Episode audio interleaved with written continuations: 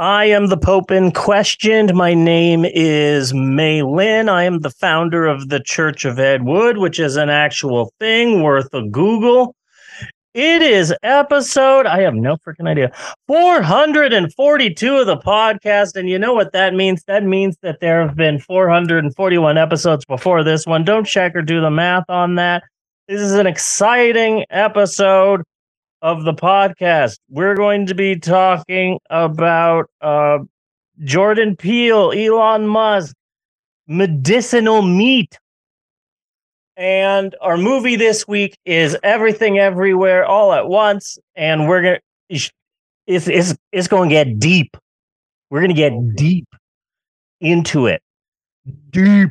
So, uh, yeah, let's do this. Look, you just got me wet. Ew, ew, ew, ew, Eleanor. Ew. My um six year old has been doing their own makeup. This is more of a visual thing, which is funny because podcasting. You're a zombie? Yeah. Yeah, you you look really frightening. I'm Frankenstein. Oh, you're a Frankenstein zombie. That that's like saying I'm a mummy werewolf. I don't even know how a Frankenstein zombie would work. Like you kill Frankenstein and then he comes back as a zombie. Would he be zombies? Because he is like parts of a different. Bees. No, th- uh, th- yes, zombies Bees. come back to life because bees go into their dead body and start moving them around like the bugs inside of Oogie Boogie. Oogie boogie. Yeah. So uh there you go. Fun fact. The more you know. Do do do. Okay. Move. Thank you. Party.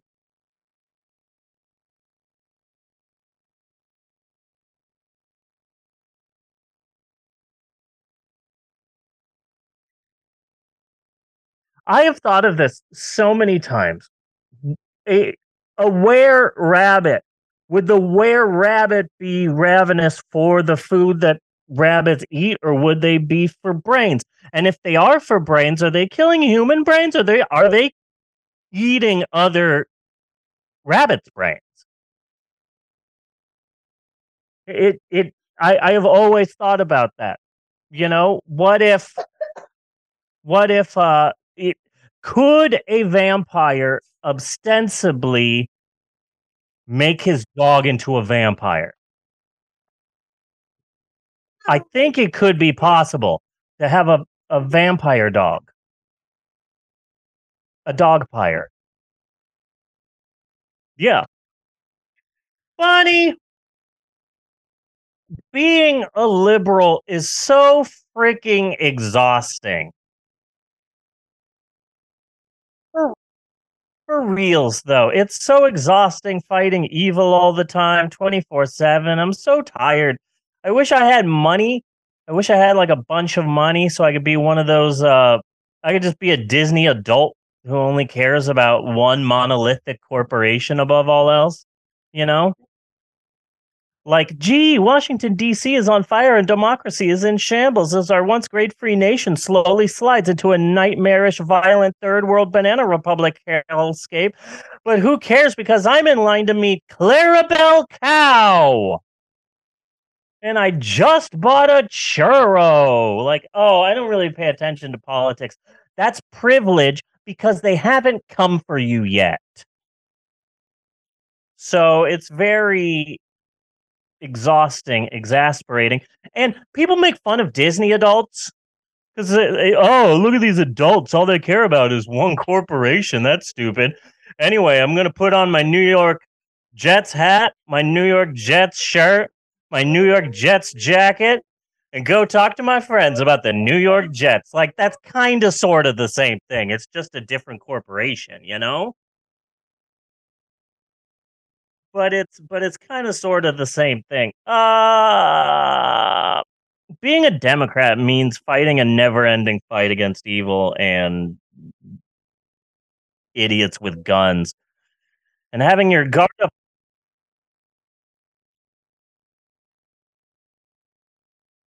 Yeah, that's another big part of it. Like Republicans are like, Democrats stole this election, so much fraud on a massive scale. And it's like, okay, you're forgetting something.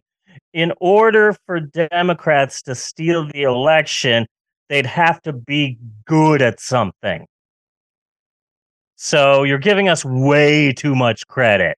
It's like that one episode of The Simpsons where they're like, oh, Homer, he is a mastermind in negotiations. No, he's just an idiot.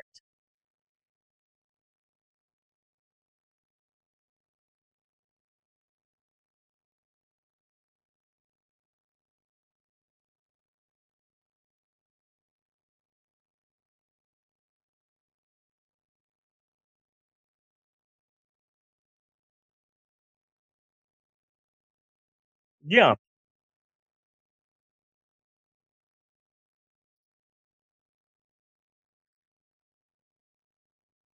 There are real reasons to hate the Democratic Party without making up a bizarre fiction where Tom Hanks is like, "Ha, remember when I was in uh, the Burbs? That was amazing. Uh, hey, honey, can you go to the fridge and get me a baby?"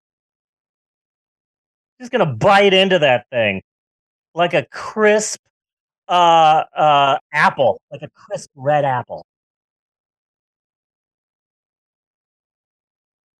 Yeah, two straws, two straws for the babies. Uh, so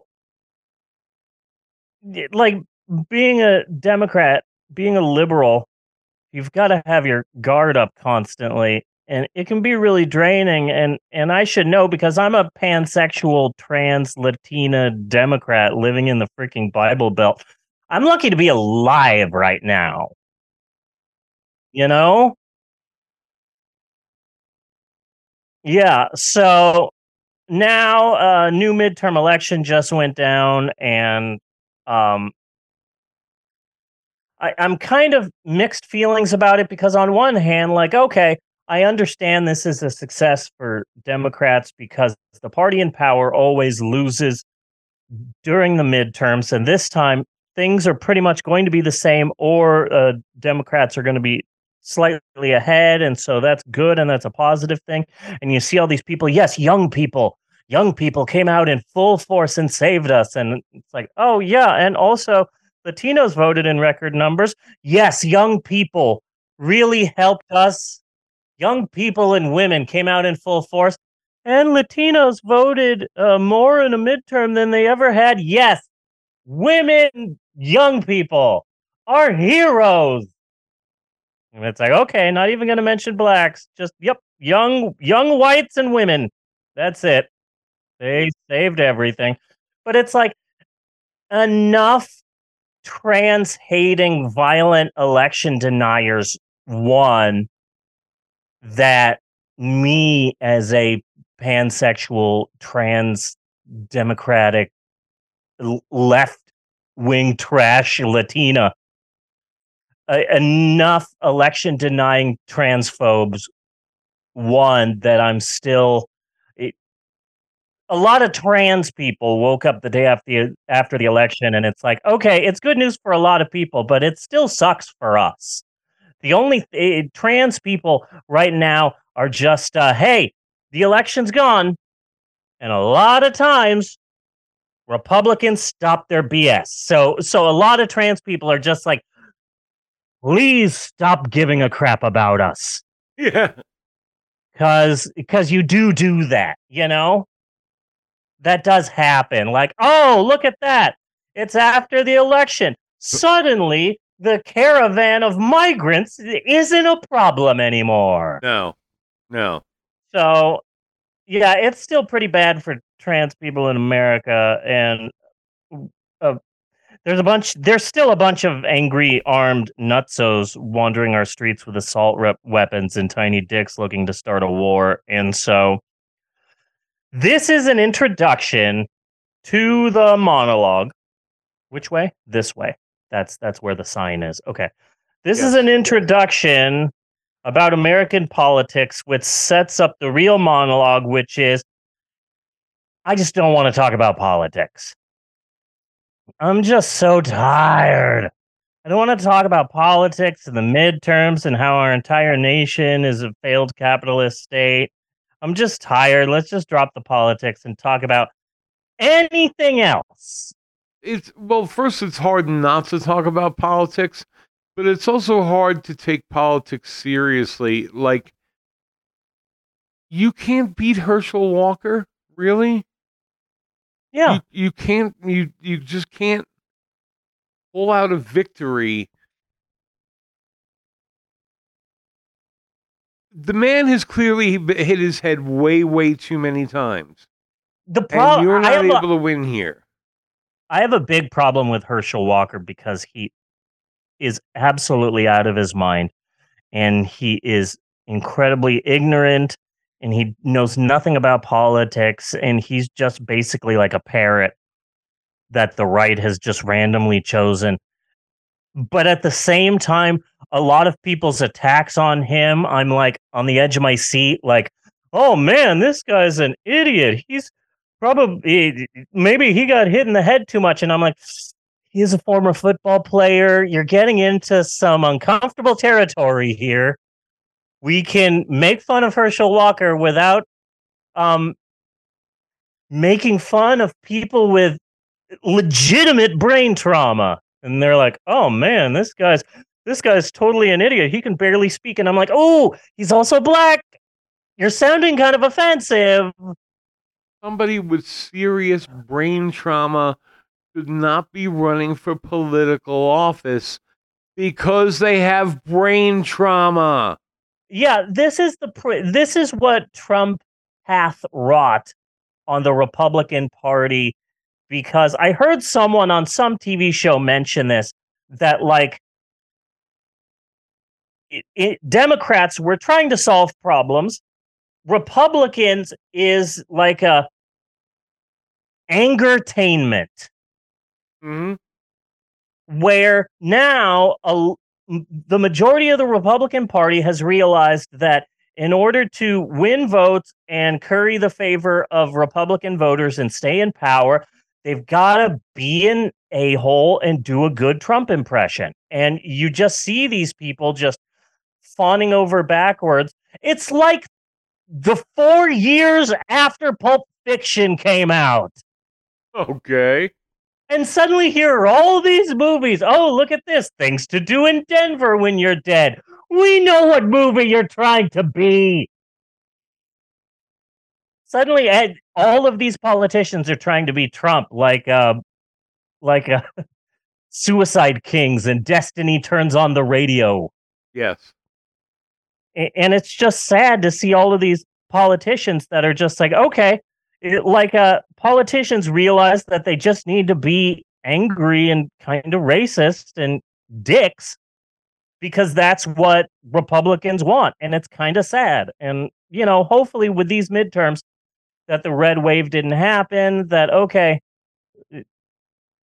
maybe here's just a thought Republicans can actually find politicians that are good and have issues. But who effing knows at this point? It, it, it, we, we are in a world where a civil war could break out at any second, and it's weird because I've talked about this before on the podcast. God, yeah. I have mentioned this before, but it, it- there is a good chance that, like, if you told me, "Oh, tomorrow a civil war is going to break out," I'd be like, "Yeah, yep, par for the course." Not surprised at all. Yeah. Period. Hmm? So I just want to let's talk about Weird Al, Bunny. Weird Al. Fucking Weird Al. That movie, That made movie me was legitimately awesome. cry. That movie made me legitimately cry. Yeah. Weird, the Al Yankovic story. Because when I was a kid, my my older brother, such a d bag to me. He was all like, "Oh, I'm listening to Judas Priest. I'm listening to heavy metal. Oh, I'm into Metallica." no one's into Metallica now in the 80s. Yeah. And and it's like, oh, what music do you like? What music do you like? And I'm like, I like Weird Al Yankovic. Weird Al Yankovic. They're lame. They'll never be as cool as Megadeth, who will be around ha- making hits forever. And it's just fascinating to think that, like, the first album I bought was Weird Al in 3D when I was like in fourth grade. And now here I am, a very, very, very, very, very early 40s Yes. person watching the Weird Al Yankovic movie with his kids. Yes. You know, that's fascinating to me, and it it moved me. It moved me because it's like, wow, look at the look at the the the history of this man. Look at the fake history of this man. And and I was worried when I saw the previews, the first previews for Weird, the Al Yankovic story, because it's like, on one hand, this just looks like Walk Hard. On the other hand, I effing love Rock uh, Walk Hard. Yeah. So that'd be a good double feature. Walk Hard and Weird. It totally would. Or Elvis and Weird. I think that would also be an equally fun. And and many write ups and things like that that I saw gave Walk Hard its just due. Good. Because know, that yeah. bombed in the box office. And Yeah. that was a damn shame because that movie is wonderful. Absolutely wonderful. Yeah. Oh, but I love that movie. I love that movie so much. Weird the Al Yankovic story. And I'm going to mention this later in the podcast when we get to this week's movie, Everything Everywhere All at Once. But I love the movie, Everything Everywhere All at Once. And it also has been pissing me off all year because there are movies that could ostensibly be my favorite movie of the year if it wasn't for Everything Everywhere All at Once Yes. that like oh Weird Al Yankovic could be in the top two if it wasn't for everything everywhere all at once. So Weird Al Yankovic has to get pushed down a little bit. Yes. Marcel the Shell with Shoes On. Really? It is a it's an A24 film that's PG that's for kids. It is adorable and lovely and I love it and I want to hold it until it falls asleep in my arms. It is adorable. See, and this is what I this is what I find interesting. I'm gonna go light on the interest, but like, like we have this huge ass juggernaut Disney, Mhm. you know, that is basically absorbing anything. I mean, Sony with Spider Man, what the fuck are they but Disney Junior? You know, Disney Junior. and and Where the magic Warner is going to try to catch up by doing the same thing that Disney does.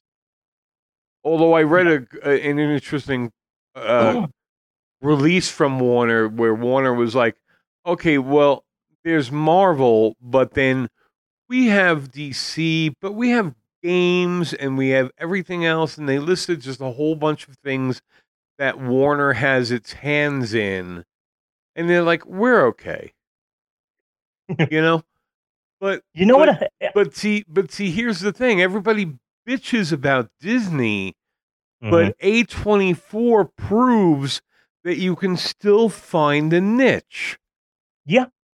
You can Yeah. still find and, and fucking thank God, because like I mean, I love the Marvel movies, but you do need some kind of alternative entertainment sometimes. yeah, You know, So you and can- A24 is right there with weird shit. yeah. It and it, it's also it's it's weird. It's so much weird shit that it's a good like a like a palate cleanser. So it's like, oh, I just watched Guardians of the Galaxy 2. And then I watched Infinity War. And then I watched Endgame. And it's like, whew, I'm exhausted. Well, put on the lighthouse. Yes. clear that palette right off. The fascinating thing about Warner Brothers is that uh, now uh, James Gunn is the is one of the Kevin Feige's who will be in charge of the DC cinematic universe. And and what people aren't mentioning, I haven't seen this on any websites or anybody talking, but like holy shit, they give they gave the reins to the entire DC universe, cinematic universe, to the guy who made Brightburn. Yes. Yes. That is freaking fascinating. And it, like, oh my god, like like James Gunn made a violent, gory Superman parody, and DC and Warner Brothers said, "Give that man all of our characters." it's like, damn, wow, okay. It's like if they didn't get James Gunn, they would have got the guy who created Supernatural and then went on to do The Boys. yes. Eric Kripke. How do I know that? It has to be because of my wife and her obsession with Supernatural. Anywho, uh, where what were we talking about? Weird Al. I love that freaking movie. I'm trying to force everybody to watch it in the house. It is so good. I'm surprised because someone like I was watching it the the morning it came out. I I watched it, and someone said, "Hey, is it is it good for my kids? I've got like my my six year old, my five year old here. Is it okay for kids?" And I'm like, "There's a lot of drugs and drinking." And a surprising amount of people are killed by Weird Al Yankovic Yes.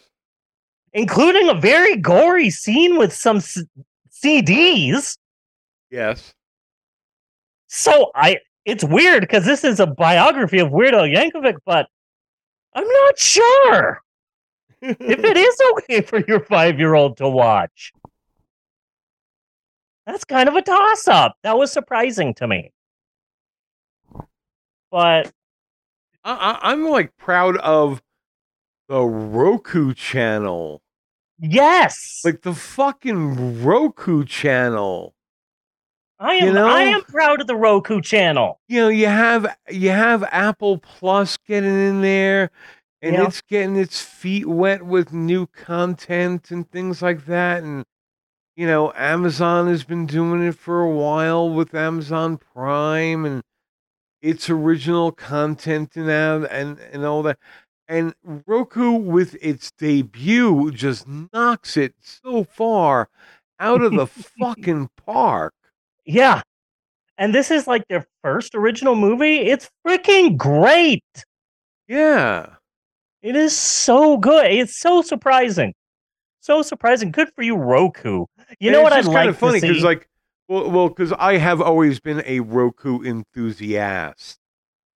Uh there was a moment where I was like, huh, maybe I should it, has Bunny does I wonder if if if I should send Bunny a copy of the movie. Oh, it's a Roku film. Never mind. Never Yeah. mind. He's got access. So right and, I'm all set up. I'm like, so I just go over to the Roku channel and there it is. I'm like, holy shit. And I watch the movie and then I'm like, uh, well, you know, I'm like never on the Roku channel. Let's get a look around and see what else they have. They have shit. yeah. They have like nothing. Yeah. You know, they have like flipping outhouses, you know, like we're going to redo this outhouse and flip it for a lot of money. You know, things like that. Yeah. The Roku channel, except for this amazing, amazing Weird Al movie, the Roku channel, it is SCTV. SCTV. The I Roku missed- channel would know where the chicory dump is. Man, I remember when I was a kid growing up, radio stations would just play. In Phoenix, Arizona, it would be a regular occurrence for some random radio station in 1987 to just play Bob and Doug McKenzie's 12 Days of Christmas. Oh God. or uh Cheech and Chong's Santa Claus and his old lady. You won't hear that on the radio anymore. No. But back in the day, you would.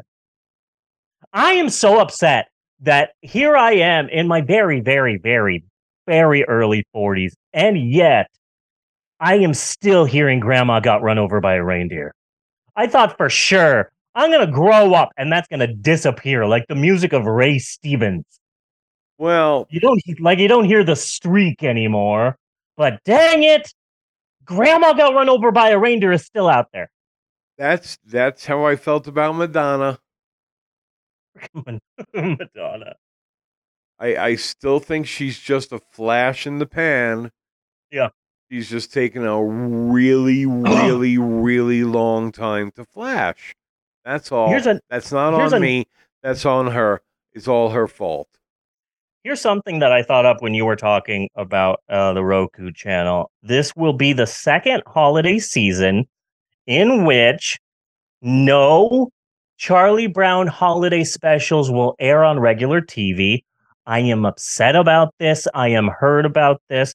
And I say, so now if you want to watch a Charlie Brown Thanksgiving, a Charlie Brown Christmas, uh, it's the Great Pumpkin Charlie Brown, you have to Thank you. you have to go on Apple TV. And I just think, you know, it'd be really funny. Hey, Tubi, go buy Rudolph. Yeah. You know what other what other classic specials can be bought by other streaming services? Oh, look at this. Um uh Hey, hey Pluto TV. Maybe you can buy the rights to the Garfield Halloween special. Yes. Yes. or something like that. Funny, I I was talking with my uh, lovely uh, wife the other day. We both went to Target and we were super high, and it was so much fun. Remember when TVs were thick boys? Thick. Remember, yeah, remember when TVs were thick boys? Oh, every God. TV looked like freaking uh, King Kong Bundy. Now every TV looks like uh, Timothée Chalamet. and and a, and a typical and a typical 25 inch television which is relatively small now those were the big televisions Yeah. because that was the biggest you could build a television and still be able to lift Yeah, and, and that and fucker had to be close to a 100 pounds yeah, they were heavy. They were huge. I like my ladies the same way I like my TVs. damn it Thick, hard to carry, and covered in lines, and little knobs you can play with. You know what's cr- oh 10 minute warning. Look at that. yes Uh, it's crazy to think that uh my kids don't know who Gilligan is. you don't Where are they going to see Gilligan's Island? It's just fascinating to me that my kids like, like, like, I, oh, hey, look at me! I'm in the kitchen. I'm making dinner, and I'm cook. I'm browning up some meat, and I've got my n- nicest dress on, and I've got an apron on. Look at me, all Donna Reed. My kids don't fucking know what that is. Well, I, I'm really kind of fascinated by that whole topic, by a lot of yeah, a, a lot of things like it. Like we we would say ka-ching, and we all know what that means. Yeah, We all know what that means. We all know what's that that's about. When the fuck is the last time a cash register ever actually made the ka-ching sound? Yeah. Like Even Like- when I was a kid, they went a, like I might be the last person who actually heard it, but like even when I was a kid, they went electronic and they started beeping. it, it, it's funny you should mention that because I, I I had a job interview uh a, a few days ago and it went so well that when I came into the house I immediately went like oh and and did like an X chop Yes. near my genital area like I'm a member of DX Yes, and it's like wow that's 1999 That would that's like something that people would would understand from fucking 23 years ago. It's just fascinating to me. They're like, dang, kid, my kids don't know that, Yeah. let alone know who the Fonz is. No. Fascinating. That like eh, like there when I grew up, like born in the late 70s, raised in the 80s, became a teenager in the 90s, drinking in the 2000s. Like Gilligan's Island was just everywhere. It was on all the time, everywhere. And I've been thinking about Gilligan's Island a lot lately. I think I mentioned it a few episodes back. It was only on for three seasons, Yeah. less than a hundred episodes. How was it everywhere? It was all of the time on TV. I, I I- I'm blown away by this. I'm blown away by this. Remember that Wrong Way pilot? What was his name? Wrong Way. Was was he Rongo Star or was that F Troop? I think that was F Troop. Uh, Wrong Way something, and it was like this old guy, and he was a pilot, and he got marooned in Gilligan's Island. And, oh, and the Headhunters. Yeah. I was always excited when there was a Headhunters episode. Uh, it played nonstop for like three decades, and now I don't even know where I could find Gilligan's Island anywhere. I'm pretty sure it's a bargain bin at Walmart. At the bargain bin at Walmart. So, Bonnie, I saw Black Panther 2 just a few days oh, you ago. did. It, it was quite surprising. Let me tell you about it.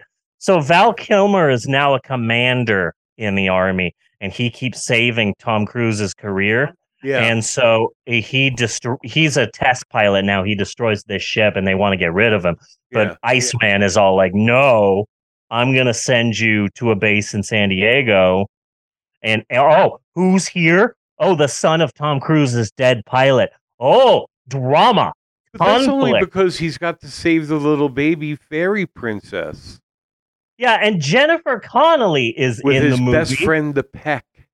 Yeah, the pack. For free. I can't believe that Willow is coming back. I know. I'm I'm gonna watch it just out of curiosity. That's that is fascinating to me. Jennifer Connelly is in is the love interest in Black Panther 2.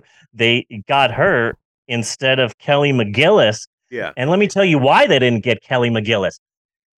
As a proud woman, she has aged naturally, unlike Tom freaking Cruise, Yes. who is 60 years old and yet still looks like a 29 year old impish elf. Okay, but see, but see, that would still work because she looked older than him back then. That is a good point. That is a good point. It did kind of look like do do do do do do do do do do And do that was do yeah, a little bit. that was bit. like one of the major problems I had with the original movie. It was like, what the fuck are you doing with this rippy little ass kid? Yeah. And also, Wikipedia says that Top Gun Maverick is the second installment of the Top Gun film series. Bitch, there's two movies. I don't know if I would automatically start saying it's like the Saw franchise. Yeah. I saw this YouTube video the other day, and it's this exasperated woman in the thumbnail, like, "Aw." and the title says, I watched every Jordan Peele film. Bitch, there's three. Yeah. There are three. That's that's like me saying, "Oh, I watched every film Tom Green wrote." Yeah, you just watched Freddy Got Fingered. I, I have not been able to get through Nope yet. I have I have tried. I think keep falling asleep. I find it really pretty fascinating and a lot of fascinating ideas in it. But I start watching it and it's like, it's on my top 10 and I absolutely love it, but I can see why people have a problem with it. The thing is is that Jordan Peele did Get Out and it is a wonderful horror movie and then his follow-up Us is also a very good horror movie and I love Us even more than I like Get Out. I love Us, especially since it's set a, a lot of it is set at the Santa Cruz Beach Boardwalk, which I have gone to a number of times, and it's exciting to watch a horror movie. Like I'm never gonna go to like the Midsommar location, yeah. but I have been to where Us is. so then, you know, the marketing people said Jordan Peele, the master of horror, brings us his latest chiller. That's not a horror. No, nope is not a horror movie. It's a science fiction film Yeah. about two people who will do anything for fame, including put a bunch of people's lives in danger. I freaking love the movie, but also I can see why a lot of people came out of that like, oh, that isn't what I thought it was going to be. And I'm like, ah, this is basically like Jordan Peele's attempt to make like a an interesting black led War of the Worlds type of film. And I really like it and I appreciate it, but it's not scary. It's not a horror movie. Like they all said it was going to be. Yeah. Yeah. I, I find the whole chimp going berserk. This is the beginning of the movie, so this ain't spoiling Yep. anything. Nope. The chimp going berserk during the situation comedy fascinating. Yes. And the whole scene where the kid's under the table. Oh, love that. I love that guy from uh, Walking Dead. And I think you yeah. should leave with Tim Robinson. Steve, Stephen Hune. I love him in that movie. He is he blew me away in that movie. Like, oh, Yeah. Steven Yeun's in this movie, but he oh, you did a great job. Man, Nope has Steven Yeun from I think you should from I think you should leave with Tim Robinson. Bodies, Bodies, Bodies, which is a really good horror movie. Uh has uh the guy who owns the who is scamming adults into thinking they're superstars and I think you should leave with Tim Robinson. And uh, this week's movie, Everything Everywhere All at Once, has Santa Claus from two skits. And I think you should leave with Tim Robinson. It's an I think you should leave year, Uh huh. is what I'm saying. It's sweeping, it's sweeping every part of Hollywood. Oh, and that movie with uh with uh, uh what's her name from Speed? Why am I automatically going to the movie Speed? For her. Sandra Bullock. Sandra Bullock. Uh, she did that movie, The Lost City. Uh, Patti Harrison was in that. Oh, the Lost Think City was fucking horrible. It Horrible. there, the end credit scene made absolutely no sense. I but didn't make okay, it to the end credit scene. yeah, it, yeah. But anyway, we're about to be cut off from Zoom, so we're going to take a short break. This has been a this was a very fun uh, and easy uh, podcast. I like just winging it. I like winging the monologue. Uh, we're going to take a short break and come back with Steve's historical approximations. We are going to be talking about medicinal meat. Okay.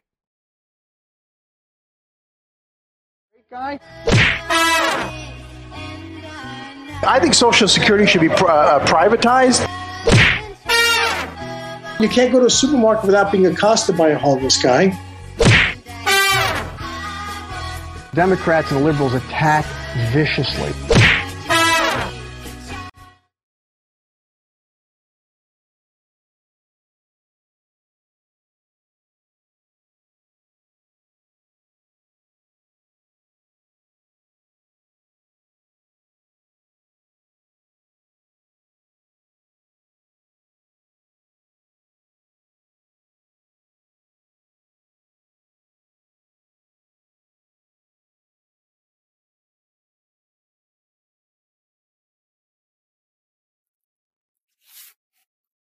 I will take over. Start time. Not if I have anything to say about it, Skeletor. We will fight to the death. Or, gentlemen, may I suggest a second option? What if we all enjoy the great taste of Sugar Crisp? Can't get enough of that Sugar Crisp, Sugar Crisp, Sugar Crisp.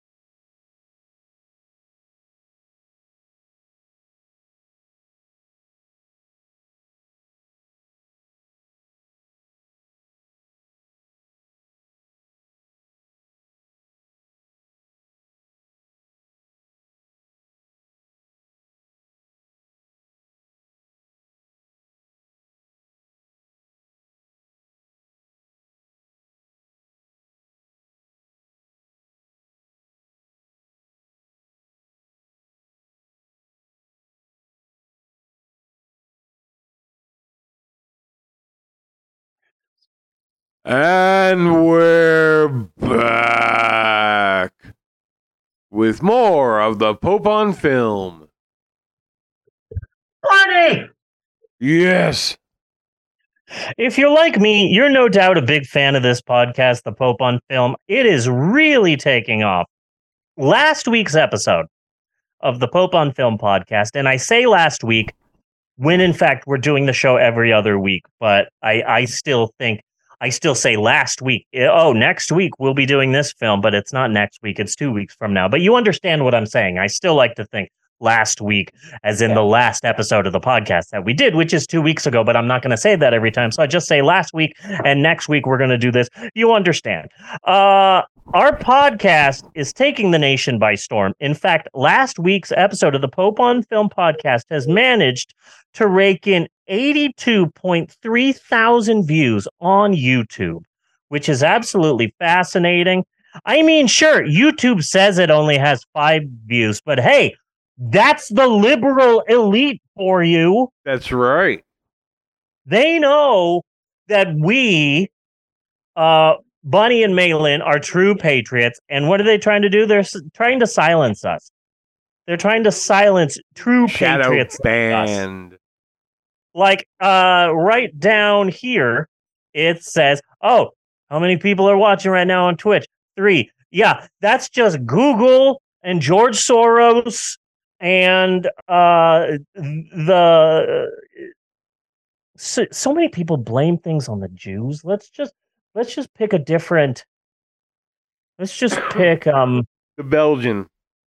the Belgians who are in cahoots with the lizard people and the reverse vampires, and they're fudging our numbers. They're fudging our numbers. I think that we should all just start Mike Lindelling everything. You We're know, going let's to just sue all machines. yeah. Did you guys just say some Belgians? Yes. Yes.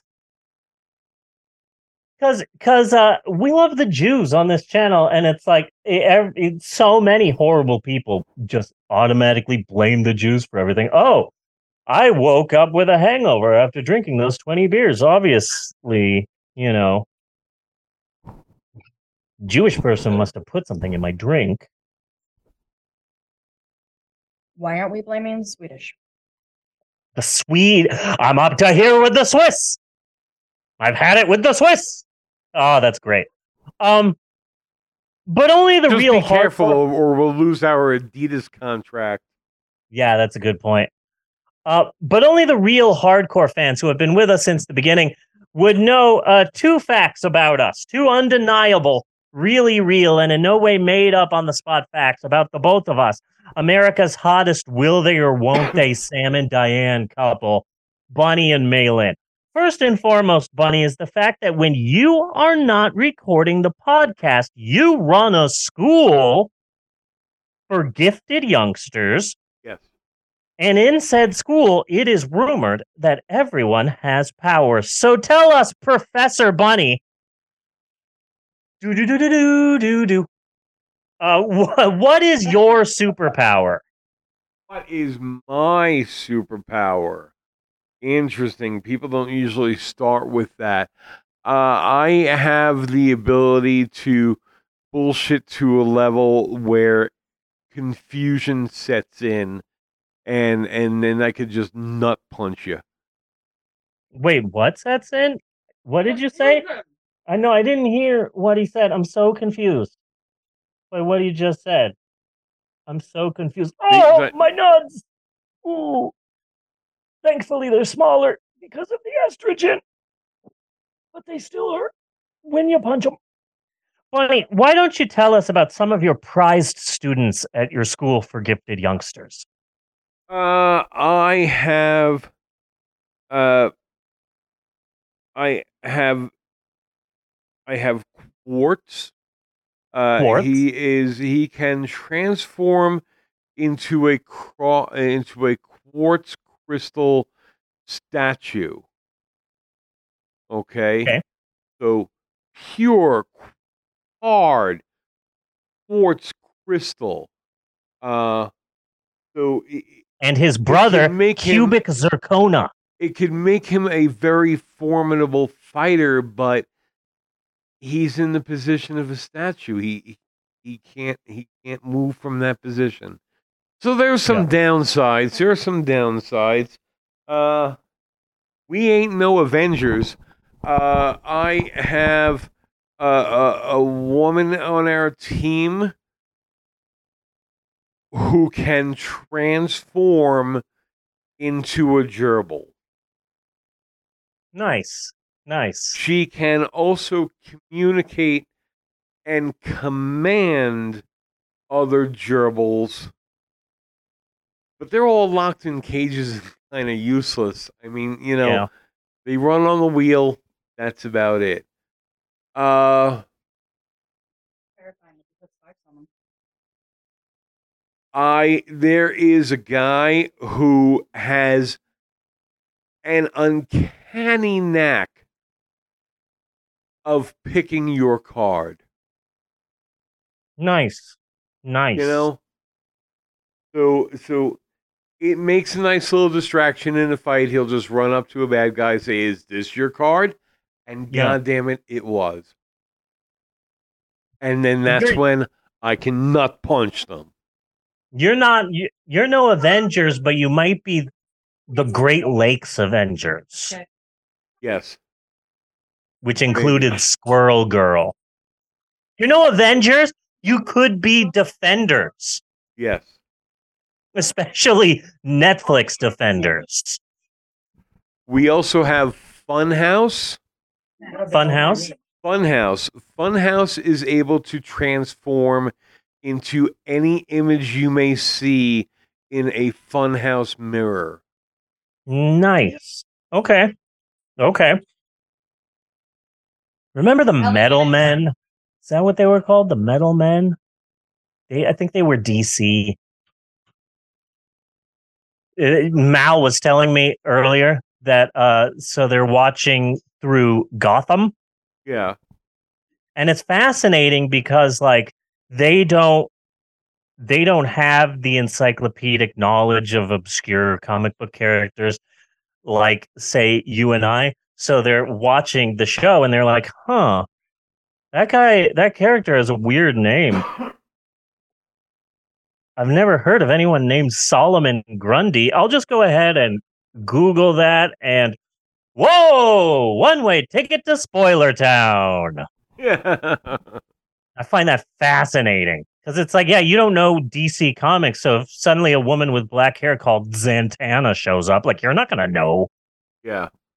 You're not going to know that. If it was like a DC, if it was like a Marvel show and someone showed up and his name is Eddie Brock, like, okay, th- then you'll probably know a bit more. But DC, man, it that's what happens when you have a comic book company that started out in fucking the 1400s Yeah. or something like that, like crazy old characters. And the second fact that you would know about me is that I'm a lover of history. I love it, but I'm also a storyteller. So, what I like to do at this part of the show, right here, is I like to get a story from the history books and maybe one that people don't know too well and reword it via my own unique storytelling razzmatazz, pizzazz, rasma pizzazz. Ooh, I just came up with that. And that's what this is another educationally uneducational installment of Steve's Historic Approximations. Den den den den den. Ooh, the edibles have kicked in. Or SHAP, as I like to call it, repeatedly, annoyingly, whether anyone wants me to or not. Now, personally, I like the, I like the name SHAP. It's cute and catchy, like me. Now, to be fair, Steve is my dad name. I have been transitioning since June. I am May Lynn now, but SHAP is just catchy AF. I can't help that. Oh.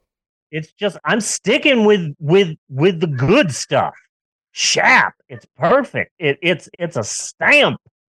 Like, what are the alternatives? May Maylin's historic approximations, Millhap. That sounds too much like Millhouse, and he's the worst Simpsons character. Yes. Him and Otto. Like they can't car- they can't carry a whole episode. No. Okay. So um uh anywho, uh, just to let you know, Bunny, later near more of the the end of this shap, I will be doing a musical number. Okay. Okay. So I will be singing a song later in this shap. So be sure and stay tuned. Not a dry eye in the house because I'll be Okay. spitting a lot during the song. Uh, so just be prepared for that. Anywho, this week on the old Chappity Shap Shap, we will be talking about an old timey doctor whose wise words truly touch my heart. This is a doctor after my own heart, and I want him to be my doctor, please. Pretty please. With sugar on top. Now, I will spend most of this shap not mentioning the man's last name because the last name is a big time spoiler, big time bigly. Remember that? Bigly. So, we will be calling this gentleman James H. James H. Last name redacted, which I believe that's a Korean name. Last name redacted. Uh, for the time being, that's what we're gonna call him. Okay, Bonnie. Okay. Okay. But trust me, the big reveal of his name, ah, going to be huge. It's going to be bigly huge. It's going to be epic. So, James H. He was born in 1823 in a small town called Scott, New York. Population two mules and a guy named Butch. He, it, there's only about a thousand, a little over a thousand people who currently live in Scott, New York. Small ass town. But if you're visiting Scott, New York, be sure and visit their lake, whose name I can't pronounce. Scaniad. Scan Scanidalis. S K A N E A T E L E S. How in the heck? I even looked it up on Wikipedia, but I don't remember what I wrote. Scanediles. Scan. It's one of the fing- It's one of the Finger Lakes. Okay. It's one of the Finger Lakes. Rainbow trout and bluegill populate the lake. Also, while visiting Scott, New York, be sure and visit the Old Grout Mill. It's one mile west of Scott Village. Tell them the Pope on Film says hi. You think you you think there's a, a sponsorship opportunity here, Bunny? Possibly.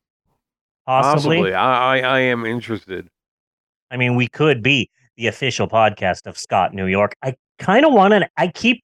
I I wrote every time I wrote Scott, New York, in my notes. This is the least writing I've ever done. Uh, there's a lot of ad libbing in this episode, and I love it. Uh, I every time I wrote Scott, New York, I wrote it all in caps and super bold because I keep wanting to call it Scott's New York. Yes. But it's not Scott's, it's Scott. Scott, New York.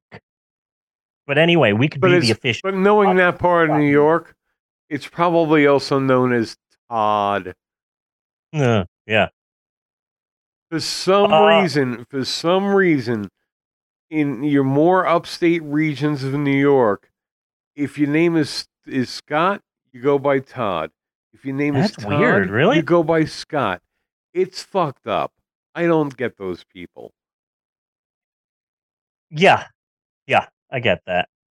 So, James H., born in Scott, New York, well off family. He went to school at a real hoity toity private university in Troy, New York. Mal, can you do me a favor? Son of mine. Can you figure out where the word hoity toity came from? I wanted to figure, I wanted to Google it like two days ago when I wrote this chat, but then I totally forgot, and I'm worried that I'm to forget if you don't want to look it up, at least remind me after the podcast. Okay? To to find out where the heck hoity toity came from.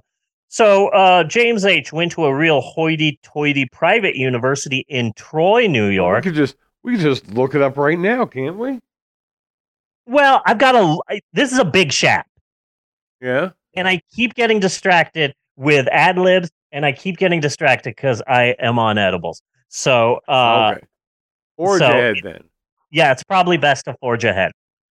And if you're in Troy, New York in the fall, be sure to visit downtown Troy and take part in the annual Troy Chowder Fest with vendors, a craft fair, of course, some yummy chowder. And hey, There's going to be a magic show for the kiddos. Again, sponsorship. Troy, New York, give us a call. We are ready to be the official podcast of Troy, New York. I was wondering if uh how I could figure out uh more about Troy, New York. That's why I tuned in to Skillshare. The online maybe we could get Skillshare too. I'm hungry. You know what I'm going to do during the break? Have some delicious Magic Spoon cereal. Give us a call. Okay. So, our boy James H. James H. last name redacted. He gets a degree. He becomes a chemist. A chemist. Because I believe that letters shouldn't be silent. All letters matter. All letters matter. Not just the vowels. Oh, vowels matter. What about all letters? So, uh, James H. became a chemist. Then he goes to Albany Medical College in 1850 and he gets a doctorate. A doctorate and a big ass beard. If you said that uh, James H. was in Mumford and Sons, I, I wouldn't fight you. So now he's Dr. James uh, H. Last name redacted. And let me tell you, Bunny, James H. Last name redacted. My favorite freaking doctor, hands down. This guy and Doctor Doom. I've always been a Doctor Doom fan. yes. In no way a spoiler. Black Panther 2, Black Ear Panthers. Black Panther 2, even more Panthers. Black Panther into the Pantherverse. Black Panther multiverse of Panthers. No Doctor Doom yet. Okay. There was a rumor that, like, oh, Doctor Doom might appear in. No, he's not there. I'm waiting. I'm really upset because there is one actor who I have always seen as Doctor Doom. And uh, unfortunately, Gilbert Gottfried died. So I don't know who they're going to get. No. Maybe Steven Wright. Steven Wright. Steven Wright. Hello, Fantastic Four. I've come to defeat you. You know? That would be fun. Okay. So, yeah, so What's Richard Lewis been doing? Richard Lewis. Well, we can't get Fred Travalena. He died in 2009. That is sad. And I was a big I was a big Fred Travalena fan. I was. I was. I remember their show that they had was for a while everywhere. called Copycats. Yes. Yes, Uh-huh. he was he was uh he was like the um Charles Nelson Reilly of his time. He appeared on a lot of different talk shows and and whatever. He, he would just appear, you know? Well, Copycats had a few different impersonators. Fred Travalena, uh, Frank Gorshin. Frank Gorshin used to do a lot of impersonations. Nice. There was a a a female whose face I could picture, but I haven't thought of her name in like fifty fucking years. She used to do like Barbara Streisand, Yeah. and Yeah. so Fred Travalena. What's that have to do with anything? I don't know. Oh, uh Doctor Doom, it would be Doctor Doom is my number one Ah. doctor, and then Doctor James H would be a very close second. Let me tell you why. Here's the meat of the Shap Bunny. Here's the meat of the story. Remember, I said that it'll be funny later. So it's a, the 1850s, and our boy James H got a doctorate. Now he's a doctor. He's considered a pioneer in all of the websites and the Wikipedias and the the books that I that I researched this okay. because he's considered a pioneer because at the time he was one of the first real prominent people saying like what if hear me out i know it's the 1850s what if our health is tied to our diet? And because it's the 1850s people are like oh poppycock hogwash poppywash and hogcock. Every doctor knows that digestive pain occurs when people don't pray enough. Now get out the leeches. And and when I wrote that, I put a little mark, a little star after now get out the leeches because I'm thinking catchphrase potential. Yes. You know, I can already see the shirt. Yes. I can already see it. And it's the bad drawing of me still as a man, and then a, and then the drawing of you, and then in and it's the both of us yelling, now get out the leeches. It's just an idea. Uh, because this was way back when medical medical health was all like, we have discovered an exciting new pain medication. It's right here, and it's called whiskey.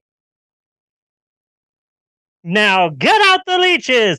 Because if it's a catchphrase, you got to say it a couple of times. Yes. So I am going to be peppering it through this shaft. But you know, Dr. James H., last name redacted, was one of the first people in America to tie health with diet, and for that he's applauded. However, he was just a tad off with his theories Yeah. regarding digestive health. So, cut to it's the 1860s and the Civil War is going on.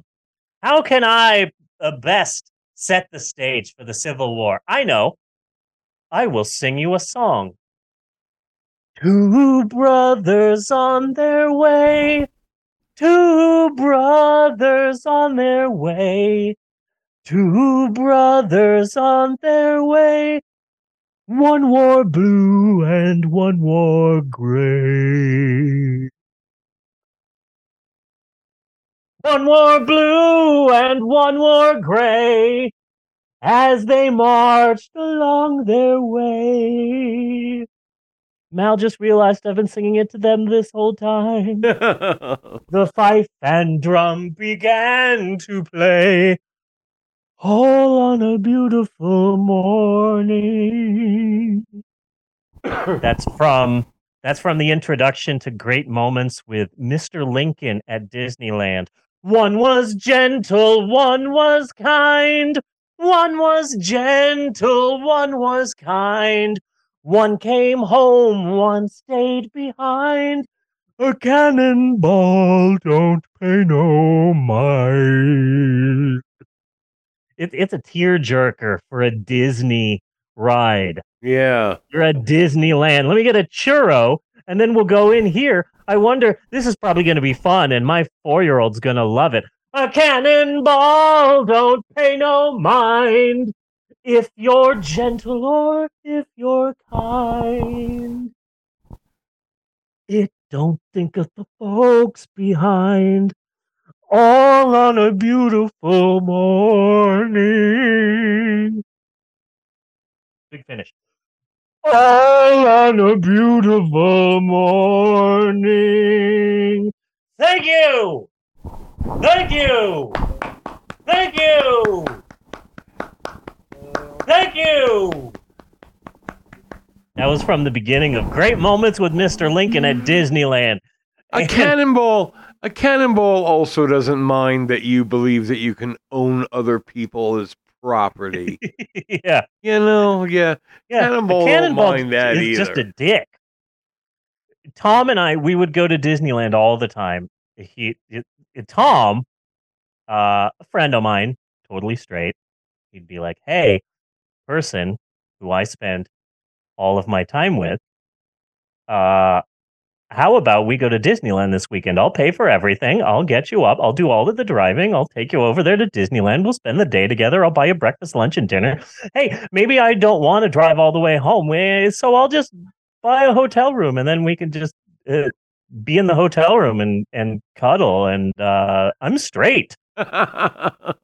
It was we were just two really good friends who spent all of uh, six years together Yeah. and cuddled and showered together and sometimes made out. But hey, that's just what two straight dudes do. But we would go to Disney. got shit got real. So we would go to Disneyland all the time, and we would always be like, "Oh man, we let's just run really quick to to to The most important. the most important ride." And we would run to Great Moments with Mr. Lincoln. Oh shit! I hope there's not a line. That's funny. So it, it got to the point where we would be able to sing along to the song Two Brothers.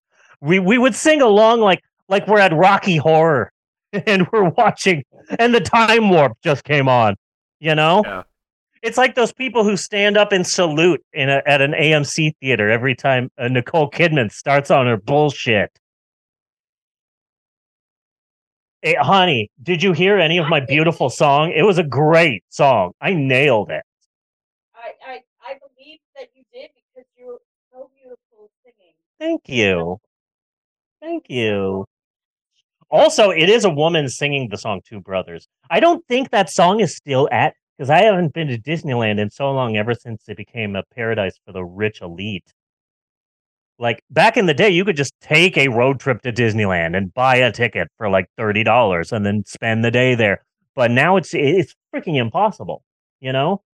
Yeah, People can't my- afford it. I was talking to my supervisor about that. She's Yeah. taking her six-year-old, her only child, to Disney World because she's like all into princesses and all that right now. And she Ugh. really wants to give her that experience. Yeah. And so she knows somebody who goes to Disneyland and Disney World all the time, and she told her about the uh discount resorts or the whatever budget resorts Yeah. and stuff. And so she's like, Yeah, I mean, we're not gonna be in the hotel room anyways.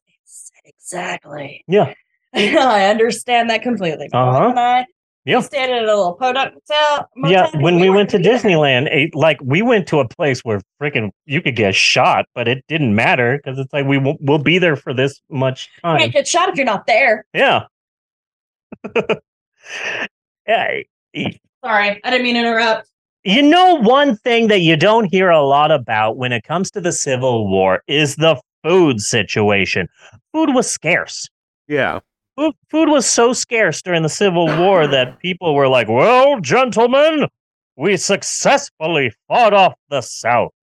We, the good guys, are indeed victorious, having driven the Southerners out of this northern town. But we haven't eaten since Tuesday. Burn this city to the ground until we have our food. So now get out the leeches because we a catchphrase. You got to say it over and over again it, uh, until it really catches, until it really takes off. You know. Yes. Um. It, it- let's. How about this? How about this, Bunny? How about this? Now get out the leeches, church organists. Oh. Add a little bit of back history to it. Th- that's that's a great catchphrase. Yes. Yeah.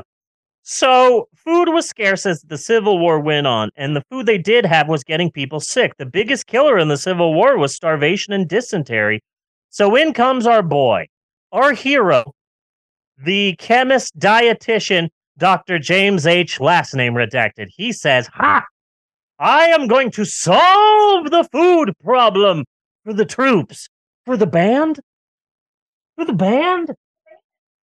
So he goes to his lab. It's real impressive, just like one of those mad scientist movies. It has test tubes, beakers, and one of those electrical things that buzzes. oh, you mean a Tesla coil? Fine, whatever. Hop to it. And then finally, Dr. James has made a decision. It is my belief. I'm trying to think of what voice James H should have. It is my belief. Ooh, that's no, you don't like that one? I don't know. That makes me think of Wilford Brimley. Well, I mean, you might be nailed spot on. It's the 1850s, 1860s, so I'm assuming that everyone was 60 years old and black and white. I'm sorry. Yes. Everyone was black and lived white. That's a good point. That's a good point. I'm assuming that everyone in 1860 was Wilford Brimley. I am absolutely yes. It is my belief that what you eat is dra- directly related to your body's health. And so, the reason why our soldiers are dying of dysentery in such a rapid amount Ten is the morning. because gotcha. They're primarily eating soup. And what is in the soup? Vegetables. Public enemy number one. Vegetables contain chemicals, toxic chemicals, toxic Those carrots are destroying your insides. Broccoli, you might as well swallow a loaded gun. Oh, your soup has cabbage? Oh, you want to eat soup that has cabbage in it? Well, I guess you'll just have to be prepared to die. Our boy, Dr. James H., thought that vegetables were dangerous. And the way to stop soldiers from dying was to start them on a healthy diet of coffee and meat. Coffee and meat. Yeah. Right. It's like, oh, yeah, well, see, people are getting cancer because of all the vegetables they're eating. Meat, red meat, gravy, coffee, maybe a couple of cigarettes that are good for your T zone. That's T for taste and T for throat. Is is, Uh, is he still in practice? Yeah, I, I, yeah, I, I want to track down this guy. This guy's going to be I- my new doctor. I want this as my doctor. Yeah, yeah. But see, the problem is meat is scarce. Again, food is scarce during the Civil War. But once again, Dr. James H. has a plan medicinal meat. Right. Now, I want to take this time to say that I'm the only person in the world that is calling it medicinal meat. There's a lot of things out there about James H. last name redacted. No one calls the meat medicinal, but this is a doctor and he is prescribing this meat for the soldiers. Yes. It's medicinal meat. Okay. That is what this is. Okay. So uh, James H. is like, I've got a solution. I, I know I'm saying that people have to eat meat, that the soldiers have to eat meat, and the meat that meat is scarce. But ha, I spent some time in Hamburg, Germany, and there they they eat uh, very regularly cheap, inexpensive strip steak, and they cover it in gravy. Not only will this Hamburg steak steak be cheap to purchase, but it will also make our soldiers healthier and stronger. So Dr. James H prescribes medicinal meat to the soldiers on during the Civil War because he literally thought that vegetables caused tumors and heart attacks and mental illness. All right. So the Hamburg steak becomes a staple among soldiers during the Civil War. And it still was a staple going into World War II because uh, Hamburg steaks were very cheap, ridiculously cheap to make. And it's like, we can't afford to give these guys hamburgers or steaks or something, but Hamburg steaks, those are cheap. We can afford that. No problem. But it's WWI it's WW Uno, and uh, Americans are having a problem because Okay. it's like, wait a second, wait a so second. we've moved past the Civil War. yes, Okay. uh, Hamburg steaks by James H. Last name redacted become super popular, and everybody eats them. And it's something that the army continues to do after the Civil War because it's cheap and it's yummy. But now it's World War One, and America has a problem. You mean to tell me that I, an American from Indiana, Rhode Island, uh, Texas, that I I need to go to Germany and kill Germans while eating a Hamburg steak? I don't think so. It's like freedom fries. Remember freedom fries? yes. It's basically that, but with Hamburg steaks. Oh man, these steaks are really super cheap and easy to make and yummy. And apparently they help with digest- digestive health, or so says some crackpot from the 1850s. Uh, but we can't call them this anymore. Uh, huh, we can't call our Civil War medicinal meat Hamburg steaks. We need a new name, huh? Let's just look in the book and see. Let's ship them to Vienna. Yeah. Let's let's look and see uh who the guy was who invented these. Oh, look at that. This is the guy who invented the Hamburg steak. Uh Dr. James H. Salisbury. Dun, dun, dun, dun, dun. And that's the twist. You just got Shyamalan. Yes. You just got Shyamalan. So Salisbury steak exists because a doctor from the 1850s thought that carrots will give you cancer. Yes. that is some fascinating stuff. A lot of times people will say that, like, oh, yes, the Salisbury steak was actually named after James H. Salisbury, who uh, created it as a dietary tool to help Civil War soldiers. But not a lot of things will tell you that, like, he invented it because he thought that broccoli would freaking give you AIDS. You Yeah. know, like, like you really got to research Dr. James H. Salisbury a lot to get the truth about what he thought about vegetables. But this is a I- I one s- hundred I percent still true want story. him for my doctor. I still want him for Yeah. my doctor. You know, I mean, he literally prescribed soldiers meat and coffee. Yeah. Yes. Doc, I have this Yeah. cough. Well, you're not smoking enough. Okay. So, uh, Mei Lin, you seem to be very depressed. Have you tried smoking more weed? And it's like, oh, thank you, Dr. Salisbury. You're the best. No problem. I'm Dr. James H. Salisbury. He's he's my he's my hero. He's my hero. He's my favorite doctor next to Doctor Doom and uh Doctor Horrible. I have to add Doctor Horrible in it. So the next time that you eat a Salisbury steak, remember these wise words. Now get out the leeches, church organists. yes. New catchphrase, gonna sweep the nation, gonna swiffer the nation.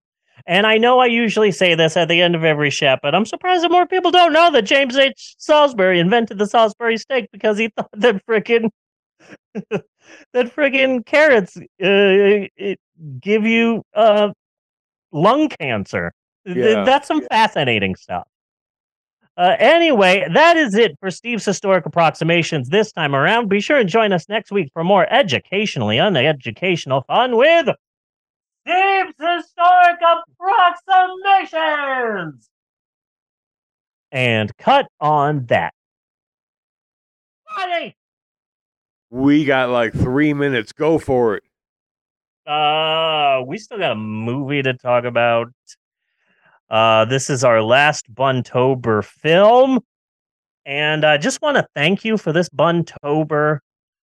I, I I feel like we started out with a hideous Cronenberg film about trying to have sex with a child. And then we watched the same Cronenberg movie about something different, and that still pisses me off. Yes. But then after that, oh, uh, American Graffiti. That movie is great. And that, and now everything, everywhere, all at once. It, it, it- you know, it's been really fun, and I want to thank you for that. And I have a lot to say about everything, everywhere, all at once, and Midsommar, and Doctor Strange, Yes. and uh, uh, Into the Spider Verse, and of course Sharkula. We're going to be talking about a lot. We're going to get pretty deep and crazy and out there and metaphysical during our conversation about everything, everywhere, all at once. My favorite movie of the year. But before we get to that, maybe we should take a break. Should we take a break? Should We should take a break. Mm, I concur. We will be right back with more of the Pope on film after this. Do do do do do do do do do do. Tuesday, Wednesday, Thursday, Friday night boogie. That's from um uh the and God spoke, the greatest non denominational Bible movie of all time. I love that movie so much. Uh do do do do do do do do do do and break.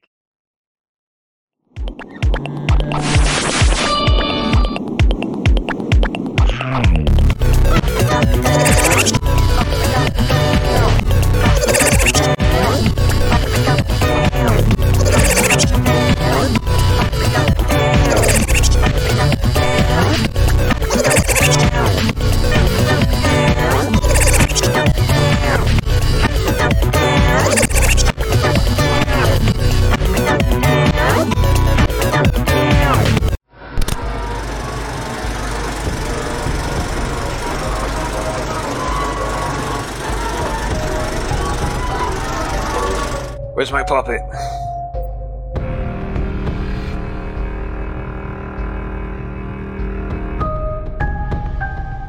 It's like a fucking teamster.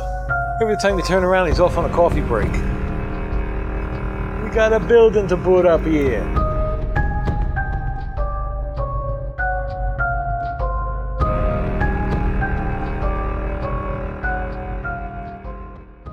My name is Mr. Steve. I'm a storyteller.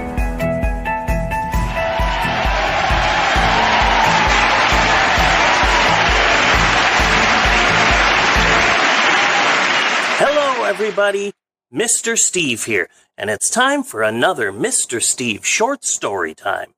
Today's story time is We're Different, We're the Same, and We're All Wonderful. A Sesame Street book. We're different. Our noses are different. We're the same. Our noses are the same.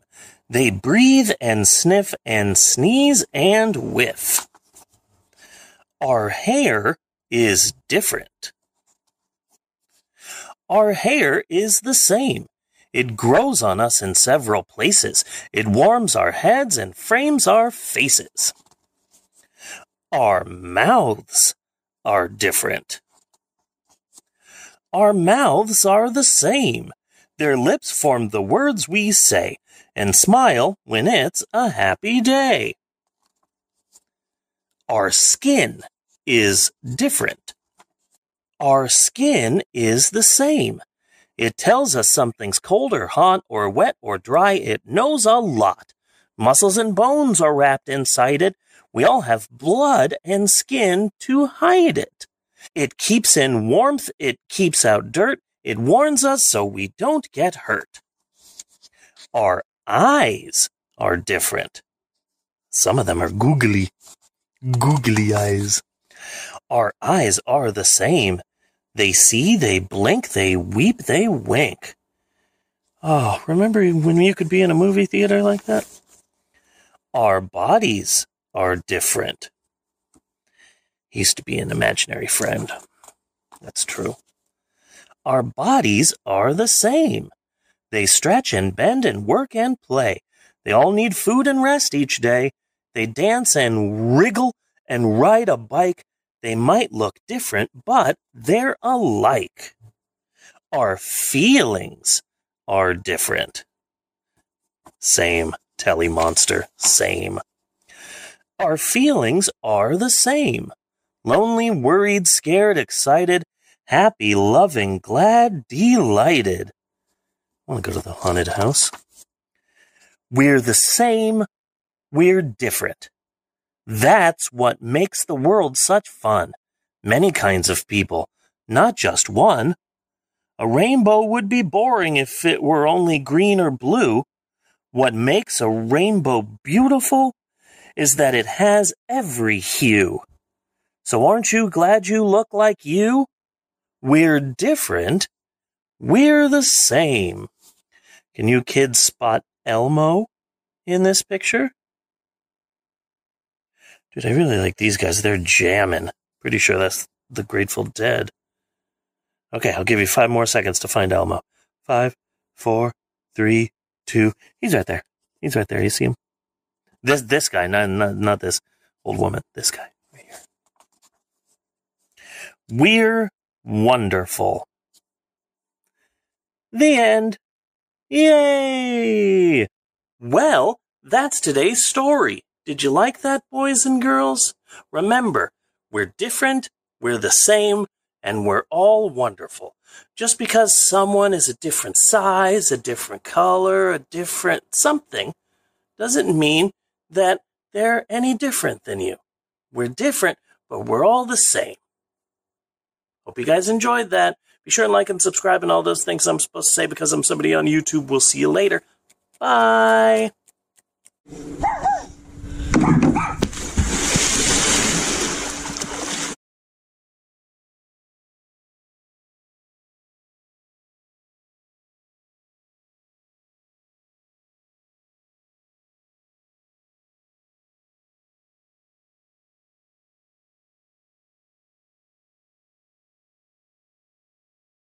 Menstrual cramps. Good mother of God, I'm coming apart. Menstrual cramps. The irritation. Oh no, please don't.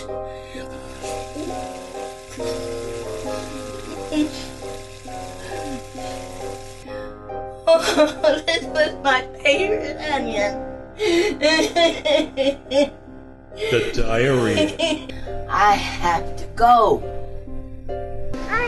Oh, shut up, you little shit stain. Mommy's cramping. Now. Menstrual cramps. She's getting tighter and tighter and tighter. Where the fuck is the chocolate? The pain. Menstrual cramps. The most common cause of menstrual cramps is stress. No shit. Hey, try these.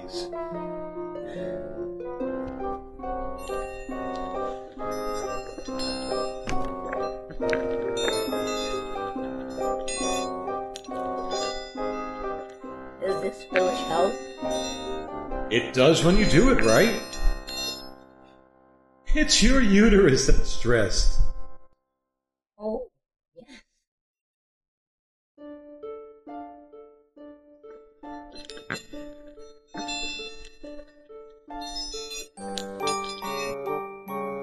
Don't live in pain? Call 1 800 555 9969 and order Dr. Rod's superpowered vagina balls.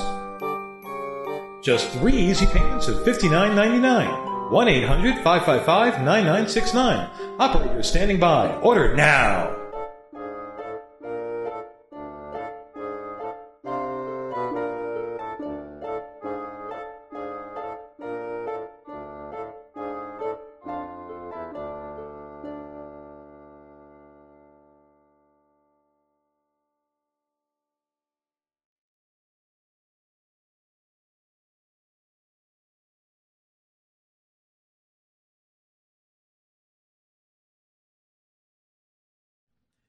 Hello, Tim's mom?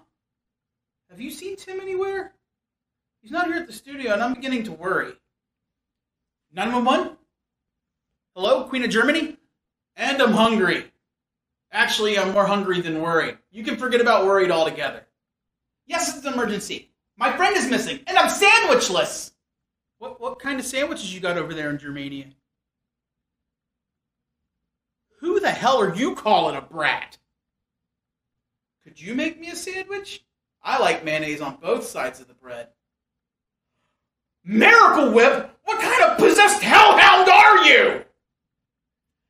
Sandwichless! S A N D W I C H L E S S! Do you understand, motherfucker? Hello? 911? Hello? Maybe I should call 912. I hear you're getting a lot of hits on Tinder. Nice. No, I will not let you cover me in mustard and sauerkraut, you pervert. Wait, wait, wait.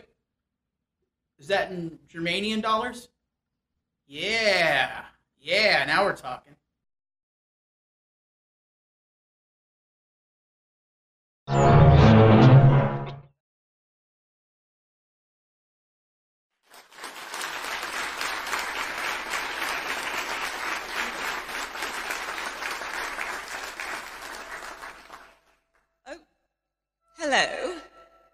I'm the other Liz.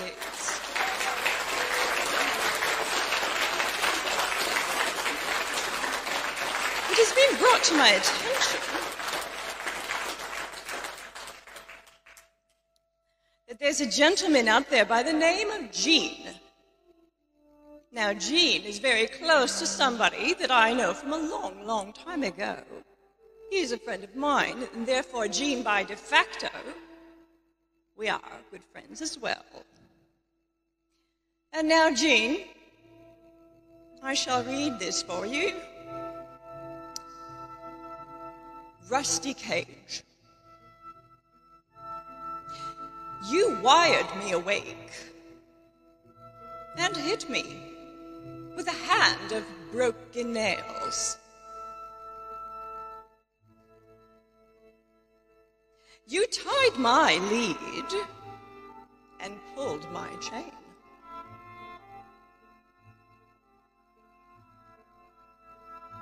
To watch my blood begin to boil. But I'm going to break. I'm going to break my. I'm going to break my rusty cage and run. Too cold to start a fire. I'm burning diesel, burning dinosaur bones, yeah? I'll take the river. Down to still water and ride a pack of dogs. But I'm going to break. I'm going to break my. I'm going to break my rusty cage.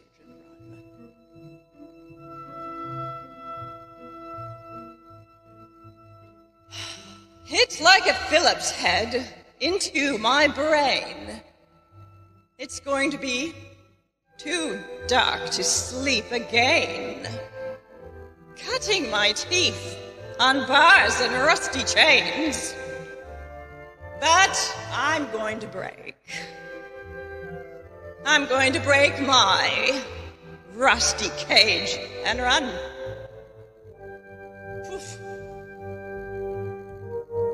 When the forest burns along the road like God's eyes in my headlights. When the dogs are looking for their bones and it's raining ice picks on your steel shore. But I'm going to break. I'm going to break my. I'm going to break my rusty cage.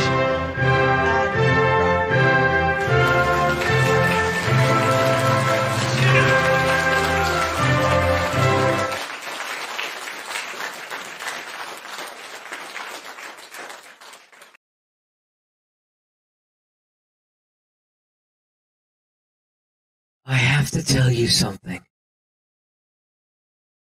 I'm only a myth. And until next week, I'll be missing you.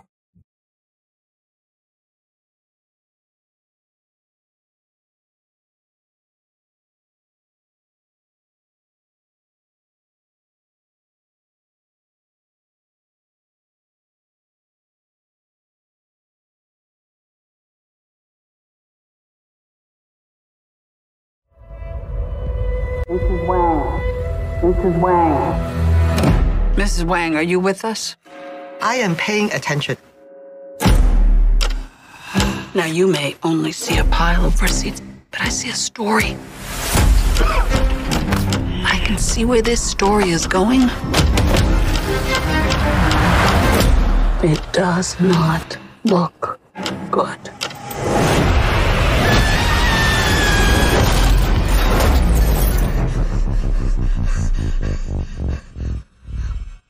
What's happening? Evelyn, I'm not your husband. I'm another version of him from another universe. I'm here because we need your help. Very busy today. Uh, no time to help you. Across the multiverse, I've seen thousands of Evelyns. You can access all of their memories, their emotions, even their skills. There's a great evil spreading throughout the many verses.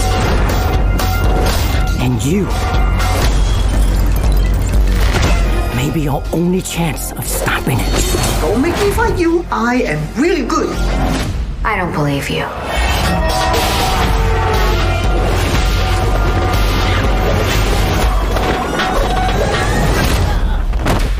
Wow, that was really good.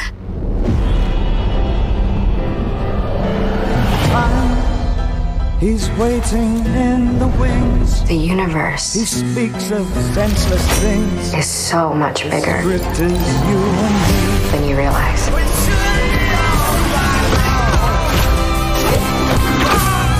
Of all the places I could be, I I just want to be share with you. Remember our mission concerning the fate of every single world of our infinite multiverse. There is no way I am the Evelyn you are looking for. Every rejection, every disappointment has led you here. To this moment. Don't let anything distract you from it.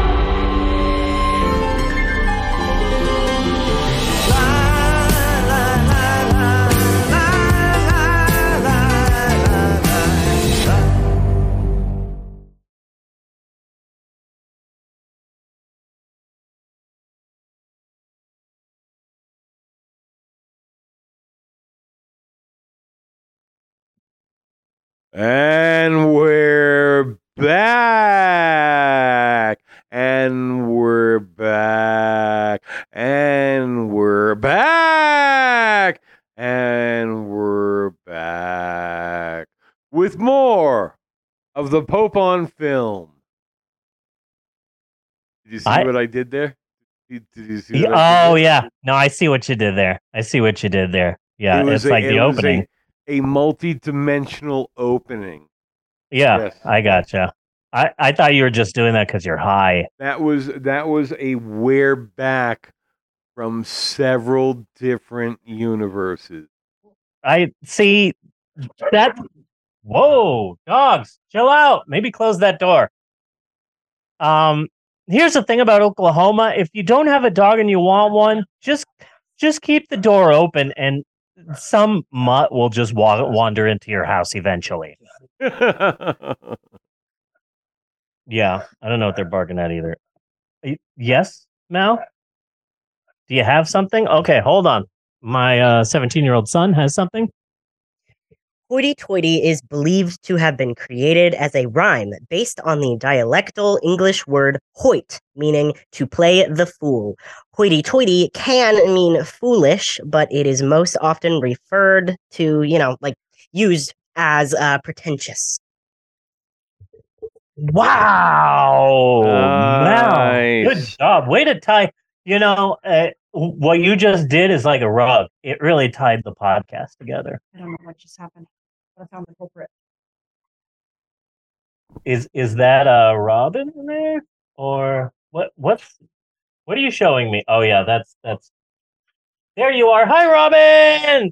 It's Robin the dog, the new star of the Pope on Film. I haven't even done the intro yet. Everything everywhere.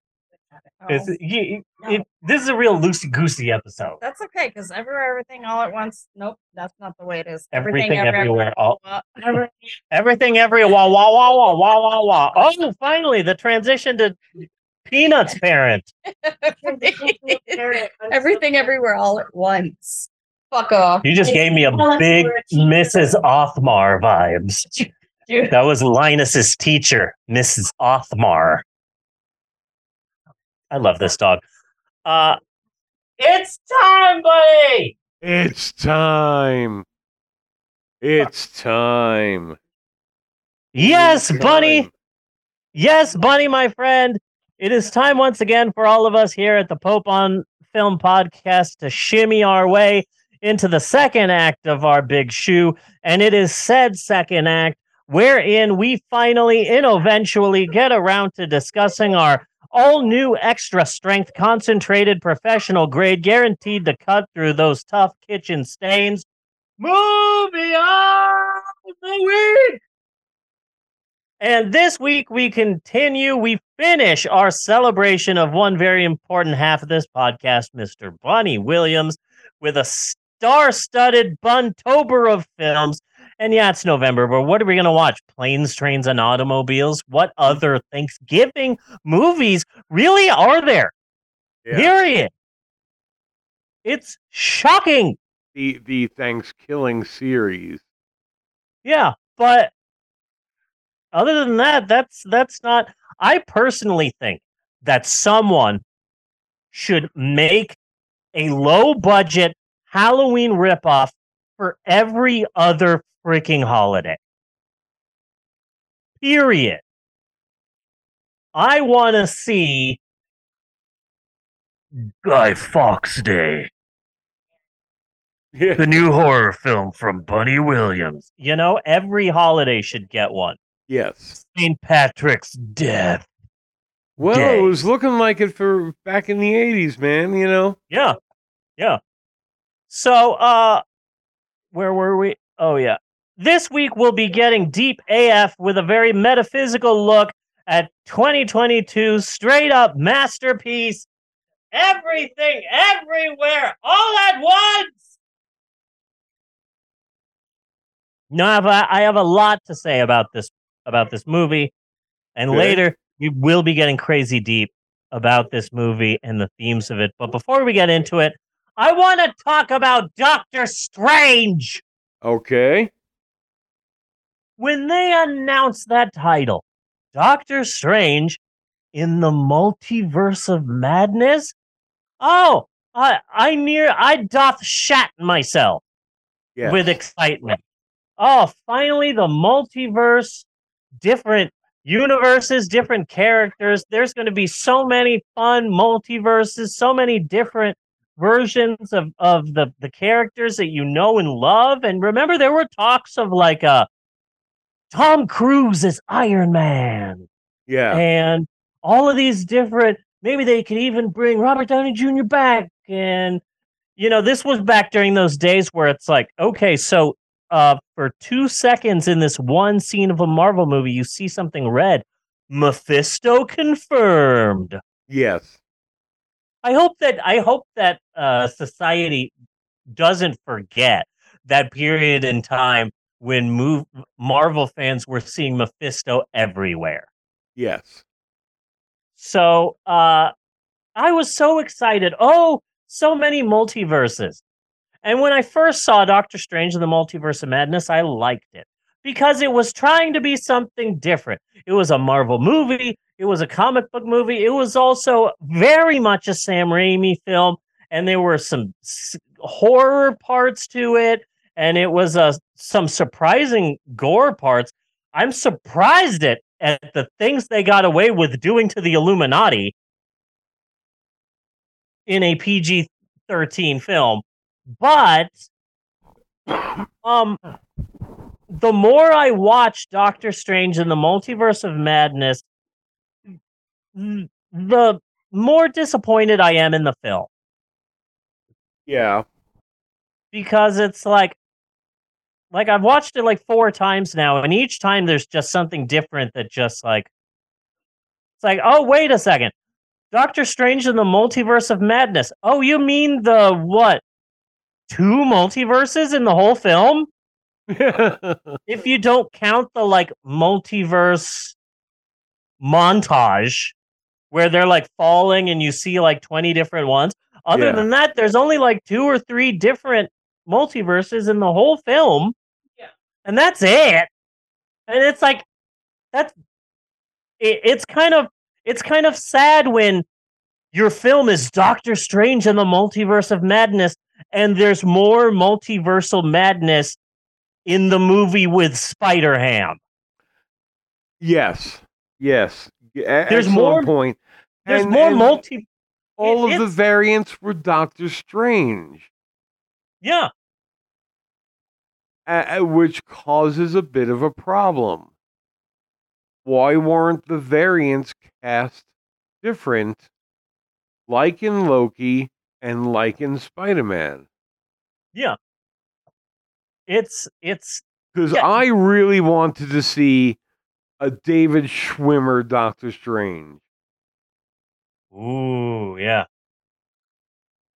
Trying to get the right lighting. Uh if you're listening to this, you have no idea what's going on. I'm just going to leave it like a bright shining mess. Uh and then it's like, oh, okay. Like I see it a, a, yet another time, and it's like, oh, well, you know, the big reveal of the Illuminati, that's like freaking epic. But then I realize, like, I see it like a like a third time, a fourth time. I see it a fourth time, and it's like, wait a second, I'm only watching this film for a for a reveal of like five characters that will die five minutes later. Yes. I was hoping for the whole movie to be like that, but it's just one scene in the middle of the film, which is the great part of the movie, and everything else is like, and then it, and then it's like, oh, Scarlet Witch is going to co-star in it, and she's going to be. There's a chance she might be the bad guy, and it's going to be like a oh oh. Then I better watch WandaVision again, and it's like, I didn't have to watch WandaVision. No. I love WandaVision. I didn't have to watch WandaVision. No. And it's like, so the only thing about Doctor Strange and the Multiverse of Madness that I like is that I like the Illuminati and I like the fact. Have you seen that video of the background actress in Doctor Strange and the Multiverse of Madness? Have you seen that? No. When Doctor Strange goes into the wedding and he sits down, and there's another doctor from the first film that sits down next to him and they have a conversation. Watch that scene. It's the best part of the movie. Right behind Doctor Strange's head is an old white woman, and they obviously said, Okay, look, be really excited. And she is just the worst extra ever in the history of extras because here's this uh serious scene happening but if you just focus your eyes just an inch to the right you just see this woman overacting like crazy Yeah. and it if you're listening to this i apologize but if you're watching it basically the the old lady behind dr strange is like this huh huh uh, uh, oh, uh, uh, uh, uh, uh. it's freaking hilarious. It is hilarious. It's the best part of the film. Really like doctor strange and the multiverse of madness. The best part about it is the illuminati one really horrible extra and the fact that the car is in it. Yeah. the car from the Evil Dead and the car from Spider Man, the car from Dark Man, It's also in this. That's the only thing that I like about it. Period. I like the fact that like one of the heroes, one of the central main characters is a Mexican woman, and I know that pissed people off. yes. But I don't particularly like the film because I wanted a multiverse of madness. And if you want to see a multiverse of madness, watch this week's film and not the film titled Multiverse of Madness. Yeah. I, I I liked it, but I, I felt let down by it. Yeah. And it's like, oh my god, look at look at all these characters that we've introduced. Okay, well they're dead in five, six minutes. So what is the point? That just means it's just fan service. Like Yeah. Yeah, and that, that just a- annoyed me. I mean, yeah, I mean, you're just teasing us. You could spend more time on the actual plot of this movie, the one we're actually watching, not the Illuminati movie. I, I see the bug. Can you keep it away from me though? It's creepy. Okay, I don't like it. This is exactly how you were when we were in California. Look at this thing I found. No. No. It's a little, it's a little guy. You can't see it that well, but it's it's a little, it's a little isopod. It's a little isopod. Are those those things you put in your shoes and they make them comfy, honey? Isopods? No. I need to get me a pair of isopods. Oh, isotoners. Oh, those are the gloves. Those are the Those are the gloves. gloves. Okay. Thinking of Dr. Scholl's. Um, Dr. Scholl's, good doctor. Not as good as Dr. James H. Salisbury. No. So, um, Bunny, I effing love this movie so much. Everything Everywhere All at Once. I love this movie so much. I know so many little facts about this film. Like the voice of Raccacoonie, that is Randy Newman. Is he it? went uncredited. Yeah, he wrote a he wrote a parody to his own song and sung it in this film. But he didn't want to raise the ire of Disney, so he went uncredited. But that is him as the voice of Raccacoonie, and that is an an Oscar award winning songwriter who who wrote that song for this tiny little throwaway gag in Everything Everywhere All at Once. I love that. Yes. That is awesome. They made fake, beautiful fake movie posters for all of the different main universes. They made a beautiful Raccacoonie poster. They made a poster for the um for the film that they're watching in the movie theater. They made a film for the two rocks. and it's like it- like um the thing about this film is I, I I really find myself loving movies that are different. I Yeah. drove 45 minutes away to see Lamb. There was only one other person Oh, in the oh, okay, you, theater. you might need a little counseling on that. Okay, I loved that movie. But to drive forty-five minutes, yeah, you can 30 you can love 45 it. minutes. You can rent it. and then and then I drove over a- an hour to see the lighthouse. And that was crazy. And it's like, okay. We've all been there where we've driven a long way to another city to watch a Rob Pattinson film. I love you. Fucking I think that 9-11 Uh, that's It not should become movie. Robert Pattinson Day. I'm no, I, I know, I know. I've moved on to another Robert Pattinson movie. I say Ro- that 9/11 should be Pattinson Yes. Day, where we remember, where we take the time to to mourn those that we lost, and also celebrate the stupidest twist ending in the history of movies. Yes. Oh my God! Look at look at this freaking Bruce Wayne is an uggo. You see that, bunny? Ugh. Here, here, here. That is hit. Yeah. Yeah. Ugh. Yeah. Go back to Riverdale. He always looks like he needs more sleep. He always Yes. looks like he needs more sleep. Yeah. Yeah. But but fucking oh from the lighthouse on. I don't hate this man anymore. And he can do no wrong by me. I mean, I've I love this man. him. I I absolutely just I I wasn't. I laughed him of off. The lack of emotion of Bella Swan. What's her name? But then she came out and like she is shining bright. Yeah. You know what I mean? Like, girl, you live your You should- self, and look at you, fucking glow. You should see. You should. You should, with an open mind, see the the Charlie's Angels reboot with her in it.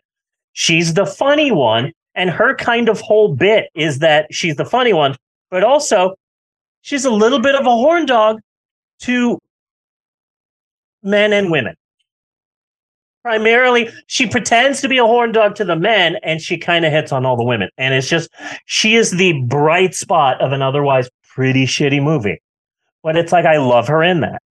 And it's oh, like, oh shit, you're having fun. Look at you actually having fun in a movie. You can do that. That's you're allowed. saying. Like, Yeah. I, I, I, yeah. Yeah. Well, for, So- for Kristen Stewart, the one that did it for me was when I saw her in, in American Ultra. That is such a fun movie for an I don't think movie. I've I don't think I've seen that. Have I seen that? I don't think I've uh, seen that. It's it's Jesse Eisenberg, and he's Okay. he's yeah, a burnt movie. out teen. You know, he Yeah. does mushrooms and gets high with his girlfriend, and he wants to draw comic books, and then somebody walks into 7-Eleven he works at and says the super secret soldier code, just like they did with Bucky. Yeah. Longing, rusted. and he and he activates. And Kristen Stewart was his girlfriend, and it it's a fun action movie.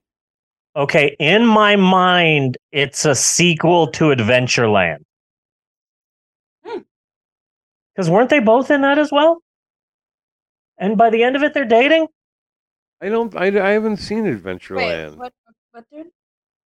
Jesse Eisenberg I think so. and Kristen Stewart. Yeah, no, they were both working at the theme park in Adventureland. I liked that movie because it was filmed at Kennywood.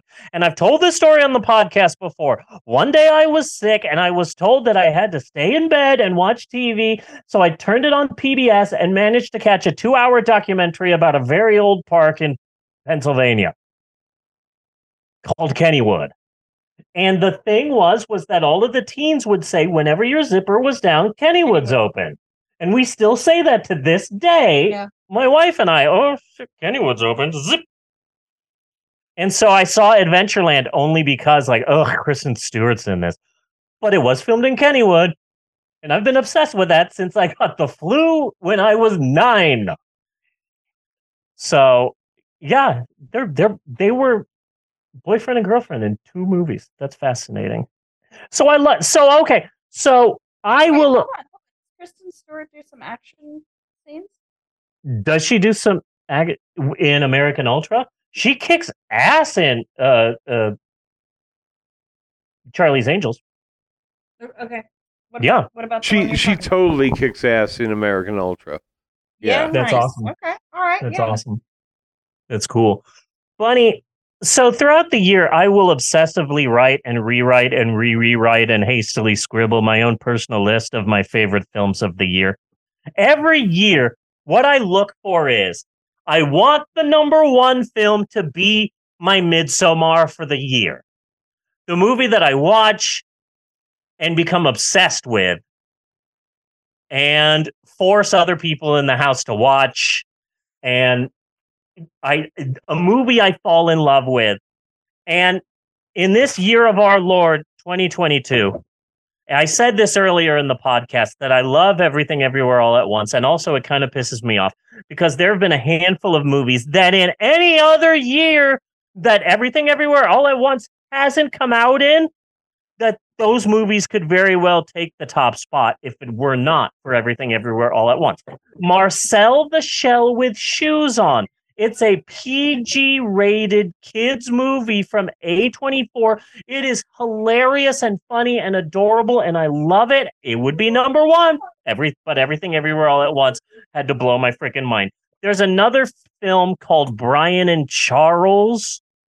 Okay. It's a very low budget foreign film about a guy and he has a shed and he's always trying to build things and they're always unsuccessful. And then one day he decides to build a robot and it works perfectly and it's AI and uh, the robot comes up with his own name I am Charles Petrescu and it's so stupid and cute and lovable and oh my god I love it. That could be number 1 everything everywhere all at once had to come in. I really like Nope, and a lot of people don't like this film. I really love Don't Worry, Darling. I love that movie. I might have to give it another watch. A lot of You people know. hate it. I freaking love it. From the beginning, I knew what was up. In the beginning of Don't Worry, Darling, I knew what was up because it's like, wait a second, I'm a minority. You mean to tell me that this is supposed to be what, the 1950s, 1940s, 1950s, 1960s? And yet there's a white woman and a black woman, and there's like a freaking uh, Pakistani dude with a white woman. Um, methinks this might not be the 19 fucking 50s, but um and weird. The Weird Al Yankovic movie. Yes. But this week's movie, it's my Midsommar. Everything everywhere all at once. Fucking love this movie. Hands down, best film of the year. The script, the characters, the effects, the quotable lines, the believable acting. The, and then at the center of it is such a sweet story. He was short round in Indiana Jones and the Temple of Doom. Then he was he was Data in the Goonies. And for people of a certain age, he was just their childhood. He was there growing up. These two movies were just such powerhouses. But then he couldn't was he find on a acting. sitcom for a while? I probably. But then he couldn't get work because they he just didn't see work for Asians. So he gave up being an actor. And he wanted to be an actor, but he gave up. And it wasn't until he was much, much older that the movie Crazy Rich Asians came out and he said, "Oh my goodness, I think they're actually giving uh acting roles to Asian people. Maybe I should try an audition." And what's the first film he gets in? This. And it's perfect for him. Yeah. And I love him. And he is the heart of this film and the center of it. And I just relate to him so much because oftentimes in relationships, there's the one who might be a bit more serious and a bit uh, more um, rational. And then there's uh, the person who's who eh, a lot of times I feel like my job is just to make people laugh. You know? What she's saying is there's a lot of mirrors that she's seeing to her own life. Yeah. Yeah. And I and I relate to that. to Yeah. him. I deeply relate to that film and to this film and his character and just all of it. And I honestly hope he gets nominated for something. I Oh, think he's he fantastic. he's fantastic in this. Oh god, they really all He's so of believable when he's in that elevator and he does the change. Like, oh, right Yeah. there, you it. That's great acting. Yeah. You know, Oh. Absolutely. I really think he's got a chance to be nominated. I like I like the chick who played the daughter, the Jabubu Papa Taki. Jobu Tupaki. I changed my name on Twitter to the trans Jobu Tupaki for a while. Chochu Jobu. It's funny because I think you're not doing it on purpose, but that's what she does throughout the entire thing. She doesn't get the name right until the end. Jobu Tupaki. Juju Chewbacca. Did I get it? Wait, say it again. Joe Jobu Tupaki? Nailed it. Did I? Yes. Good job. Good job. Yeah. Uh, and Natasha has seen it. Mal has seen it. Seen it Max the saw it. theater. Yeah. With my wife. Yeah. I have.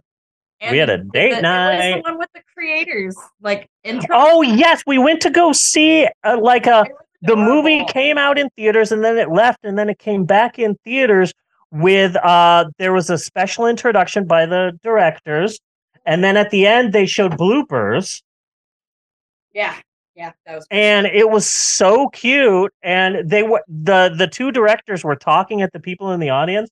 And the first time I went to go see it uh with the director opening he's there like hey why don't all of you in the theater why don't you uh just just call out how many times you've seen the movie and just me being me I just went this is my fourth and and the directors are like, "Oh wow, hey, that's a lot." And then some guy behind me went, "Have you really seen this four times?" Yeah, this is my fourth, and we're just talking in the middle of the introduction. It was so sweet. and I went to the movies with a googly eye in the middle of my forehead, and the the the you know the the people working at the snack bar at the ticket counter. They're just like low paid people who hate movies, and they're like uh, which film are you watching? And I'm like, do you see the, do you see the googly eye on my forehead? Obviously, obviously, I'm here to see Minions: The Rise of Gru. Are we gonna Um, have to restart this because we've barely even started talking about the movie yet, and we're at the ten minute warning. I think we probably do. I mean, you do Yeah. have a lot to say about. I do have a lot more to say about this. I have This a is one of your like favorite. Yeah, this is one of my favorites. I still have to do a uh, uh, uh, uh, shout out to one of my favorite actors who's in this. We haven't even gotten to the plot, and I have some real deep shit to get into about this film. So no, we do have to restart this. Okay, so let's run out the ten minutes and we'll just restart it again. Okay. So Oh wow! I was just raising my arm. Okay. So I, I want to do a salute, if I may, to uh, w- one of my favorite people in this film, because as anyone who has listened to this podcast for more than five seconds probably knows, the greatest television show of all time is I Think You Should Leave with Tim Robinson on Netflix. It's been on for two seasons and it is my entire life. It's really great because I'm obsessed with it, but unlike a lot of other things that I became hyper fixated on, like cheap seats without Ron Parker and Sifl and Ollie and Clone High, uh, there is a huge fandom for I Think You Should Leave. And it's really surprising. Uh, there's a one of my uh, biggest supporters on Twitter is a guy named Carl Havoc. So, really happy about that. I'm currently being followed on Instagram and Twitter by I think you should leave memes. That's a big get for me. So, Okay. I I freaked the F out when uh actor Biff Wiff appeared on screen who plays Santa Claus and Detective Crashmore in two back-to-back skits in season 2 of I Think You Should Leave with Tim Robinson. I had no clue that an actor from I Think You Should Leave was in this. I got as excited as I did when I saw um the Thank You Spider-Man guy in the preview for Ant-Man Quantumania. Because that guy is uh, in one of my favorite skits from I Think You Should Leave. He's the guy who wants a good steering wheel that doesn't whiff out of the window while I'm driving. So Biff Wiff is Biff Wiff played Santa Claus and Detective Crashmore in two back-to-back skits in season two of I Think You Should Leave with Tim Robinson. He is the old guy whose wife used to wear the same perfume. The old guy who dances with Waymond in the laundromat. Okay. And uh, it's just really great that this guy who was in whose only claim to fame was one bizarre two bizarre little skits on this show I'm obsessed with is suddenly a small character in this major film. Yeah. Oh, also, uh, I'd like to give a salute to actress Jenny Slate. I think it's vaguely racist that uh, Evelyn calls her big nose in this film. She is Jewish. It is kind of dicey to call her big nose throughout this film, but Yeah. uh, that's actress Jenny Slate. She was a uh, also featuring on mm-hmm. SNL until she accidentally said the F word live on air, and they fired her shortly after that. The F word. She was doing a skit with Kristen Wiig, and the whole thing were they were just saying frickin' the whole time. Hey, frickin', we're gonna frickin' get wasted tonight. We're gonna frickin' have so much fun. It's freaking gonna be you and freaking me. And let me tell you something. I fucking love you. And and just her the look on her face afterwards, she was just she knew her time was up after that. And I felt really bad for her, but she's also Mona Lisa Saperstein in Parks and Recreation. She is the unicorn floating head in Star versus the Forces of Evil. She is the cute dog uh, in the cute white dog love interest in The Secret Life of Pets. And she is the co-creator and co-writer and vocal star of the number two movie favorite movie of mine this year, Marcel the Shell with Shoes On.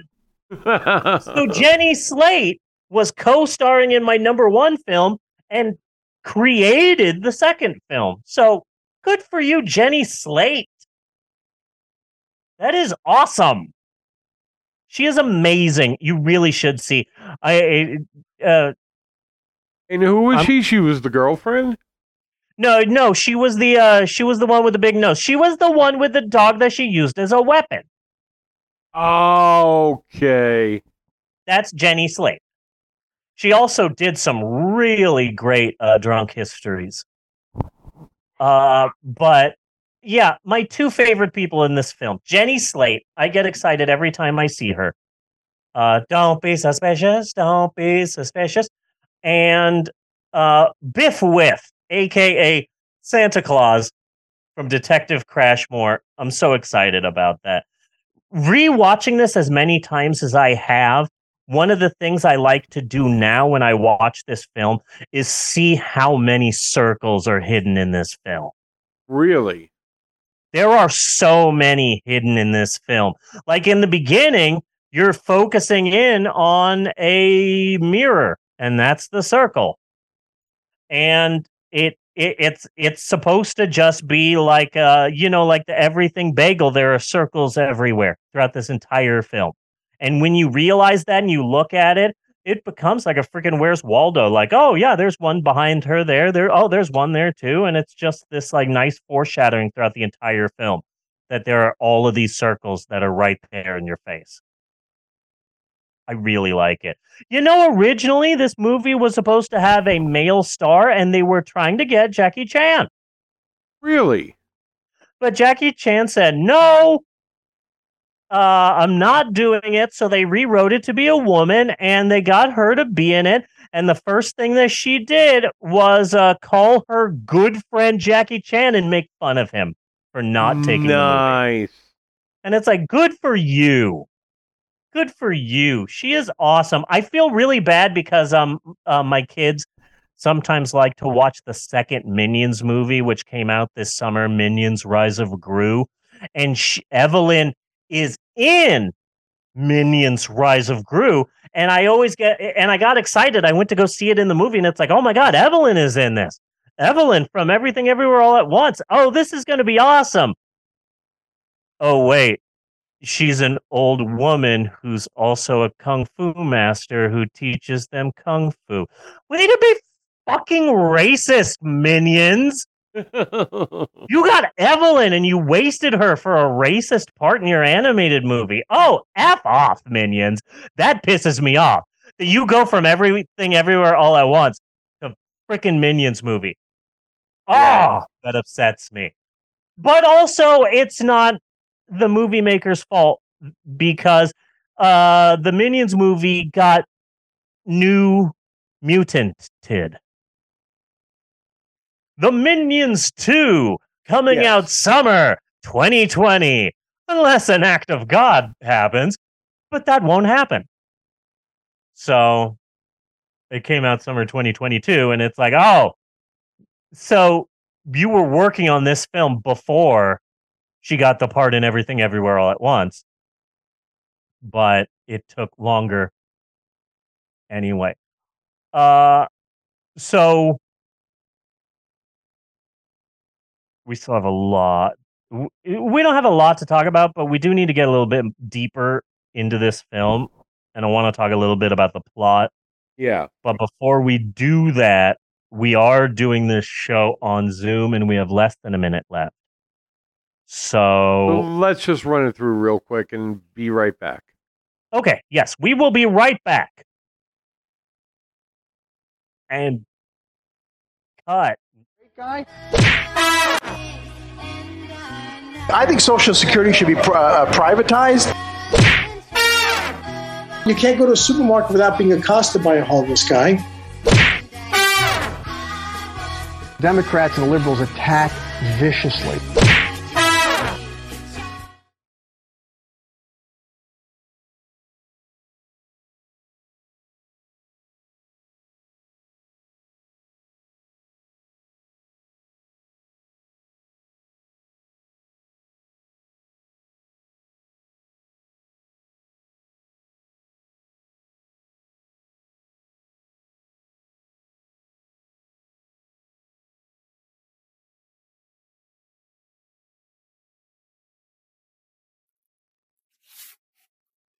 I will take over. Start time. Not if I have anything to say about it, Skeletor. We will fight to the death. Or, gentlemen, may I suggest a second option? What if we all enjoy the great taste of Sugar Crisp? Can't get enough of that Sugar Crisp, Sugar Crisp. And we're back. Yada yada go. Okay. Uh I, I I would like to take this time to say that I am super high right now, legally, Yes. because I am in a state with medicinal marijuana and I have a licensed card. Don't smoke marijuana unless it's legal, kids. Yes. I don't smoke it because of the asthma. And also, did you know that vaping can del- can del- can uh deliver co- toxic metals into your lungs. That's metal in your lung. Yeah. So, uh, so I I am legally high right now. My this was my to do list. This was my to do list today. Um, go to church, finish writing podcast, record podcast, get really high and listen to Chuck Mangione.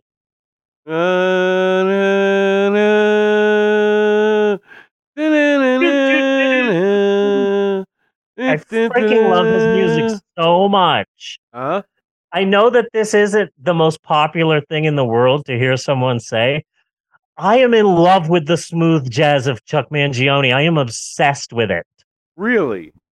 The thing is, is that um I'm in this group and it's uh you know you grew up in Phoenix, Arizona in the 80s when. And I was uh, finding all of these old uh, 1980s uh, news broadcasts on YouTube. So I took a few screenshots of different news broadcasts from Phoenix, Arizona in the 80s, and I posted them on the Facebook group. And a bunch of people were like, "Oh my God, that's uh, Frank Camacho, and that's Liz Turley, and and oh, that's back when the weatherman was this guy, and oh, Dewey Hopper was on the was in the helicopter, and everyone's talking about all of these memories. And somebody says, "Oh yes, that the first one is from Channel Five. I remember." They would always sign out with the song Bellavia by Chuck Mangione. And I immediately went, Chuck Mangione? The fucking guy who died in King of the Hill? okay. Uh so so I said, I didn't know that Chuck Mangione provided the end credit music of the news in the 80s, but I'm gonna find the song and listen to it. But it I probably don't recognize it. So I press play and I'm like, it's a pretty song, but it's not doing anything for me. And the song keeps playing, and I'm like, yeah, it's a pretty song, but I don't recognize it. And then the song keeps going. It's like, yeah, this is a nice song, but it, it's not really, you know, triggering anything. And then it and then the song gets to a loud flourish. And I swear to God, I was an eight-year-old kid in my parents' kitchen eating dinner and watching the goddamn news. Oh, wow. I could see perfectly see the end credits of channel KPHO TV five Phoenix six o'clock news broadcast. I was a kid again, and I heard it, and I realized that like it, it's weird to explain, but I was a I was a very young child in the 1980s, so I don't know what it was like to be an adult in Phoenix, Arizona in the 80s. But Chuck Mangione's music sounds like how it felt to be an adult in Phoenix in the 80s.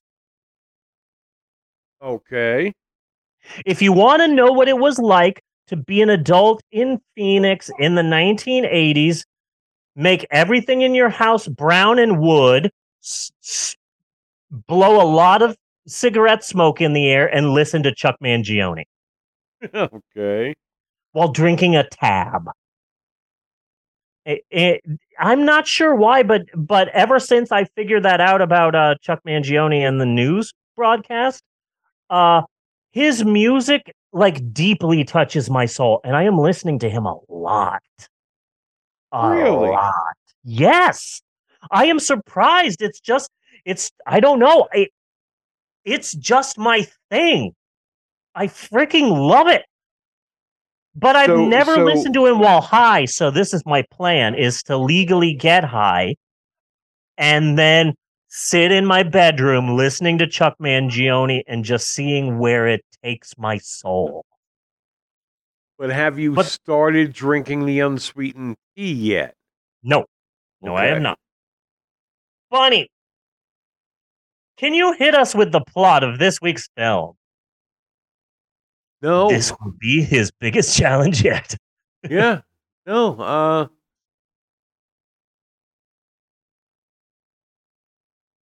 Yeah. No. Uh. She kind of goes through a journey. Uh. to realize that nothing really matters. Basically, and this could possibly be all manifestations of her nervous breakdown if we are taking the opening personality as the primary personality. Yeah. She was really fucking high strung. Can I can I can I pause you there and move on to another film really quick? Sure. Okay. I think I fixed Hereditary. Okay. I'm going to explain to you what I think the movie is about. The movie goes into great lengths to show that Toni Collette's mother character, her, her the character she plays, works with miniatures. Oh, it, she works into such fine details, and she works so on on the minutest detail and make sure that everything looks perfect down to the last tiny detail. So she's very controlling. She's controlling everything. And I was wondering, like, why is there such a focus on the miniatures? What does that have to do with the film at large? I think because you said, and a lot of other people have said, it's two movies. It's this drama about a family, and then there is a specific break off where it becomes a completely different film, like from Yes. Dusk Till Dawn. Like a, similar, yes. in the sense that uh, uh, Quentin Tarantino and uh, Robert Rodriguez were talking about the film, and and uh, Robert Rodriguez said it's a crime film. It is a uh, a very serious crime film until you get to page seventy, and believe me when I say, when you are watching the film, you know when page when you get to page seventy. Yes. and that's the same thing with with with uh, hereditary. You're watching this like drama about a family and then suddenly oh shit it's page 70 y'all. Yes. so i was trying to figure out why. So then i thought okay this is a very controlling woman who works in miniatures because she wants to get every minute detail of her life right and then her mother dies okay so maybe but she's still trying to keep everything uh in control because she's a very controlling person and then uh the daughter gets beheaded and that's when everything changes I think she had a breakdown. And the reason why the page 70 happens in the film is because from that point on, she's telling you what she thinks is happening. But she actually kills her husband and then kills herself. But the second half of the film is us going into her brain and her telling us what she thinks is going on. Okay. just like the miniatures. There are scenes where you are looking at her miniature and she's working on a miniature, and then suddenly it zooms in, and oh, wait, it's not a miniature. Now we're in real life. It's because she controls everything. She controls everything. And she makes all of the scenes in her life into these tiny little miniatures. And then sometimes you go into them and you see them in detail because she controls everything. The break that happens, the to use uh, a from dusk till dawn descriptor. The page 70 happens in hereditary because there is a part where we are being told by an unreliable narrator how she is processing the horrible things that are happening. She is having a breakdown and she is telling us what she thinks is real which is a fake. She kills her husband then kills herself then imagines a world where her only remaining living family member is worshipped as a god. Okay. I this is my uh, game theory for the movie, and I think it's freaking perfect. And it makes the film better, and it explains it more because you're like, oh, this is a really like serious drama about a family coming apart. Yeah. Then suddenly it's witches and shit. This is the reason why. My theory fixes Hereditary. Okay, I might have I to watched- watch it again, find it Yeah, exa- somewhere. I've watched the film a couple of times, but once I came up with this realization, I watched it another time and it became one of my favorite movies. Really? Okay. Yes, and I've been meaning to tell you this for like a couple of months and I forgot until you were talking about uh whether or not uh Evelyn is having a nervous breakdown. Yes. Also in the A24 universe, uh both films, Hereditary and Everything Everywhere All at Once. I'm so proud of the fact that like everything every uh a this is an A24 film. A24 is like the shit right now for film n- nerds. And they've released so many big time films and Oscar nominated films and uh the film that made people the last film to make people say Oscar contender uh Adam Sandler. And they released uh Midsommar and they released all of these films uh mid 90s uh Moonlight I think. Uh but everything everywhere all at once their highest grossing film of all time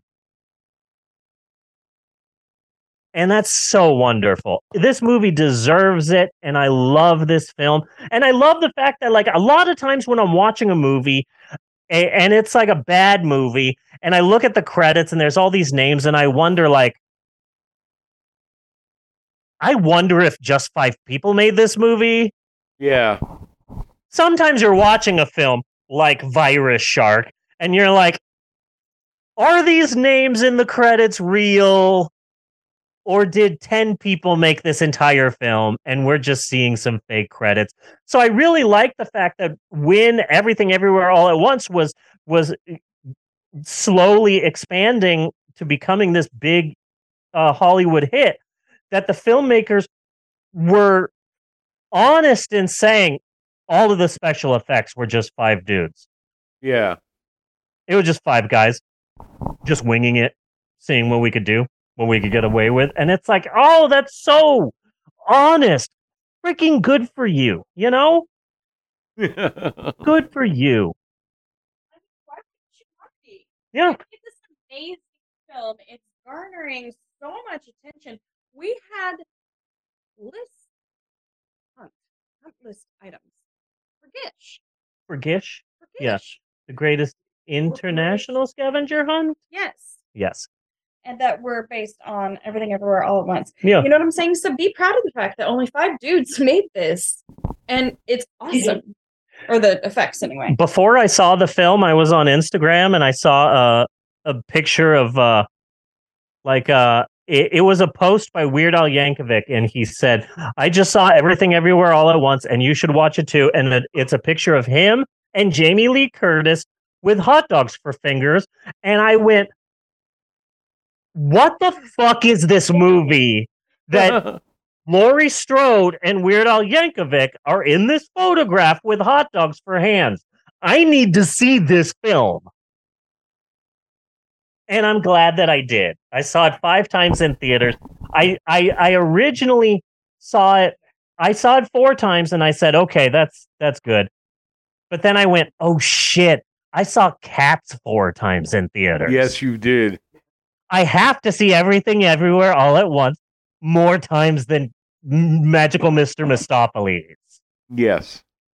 I, I I feel bad that I enjoyed watching eh, Jamie Lee Curtis get punched so much. I really enjoyed it. Did you so did you see Halloween Ends?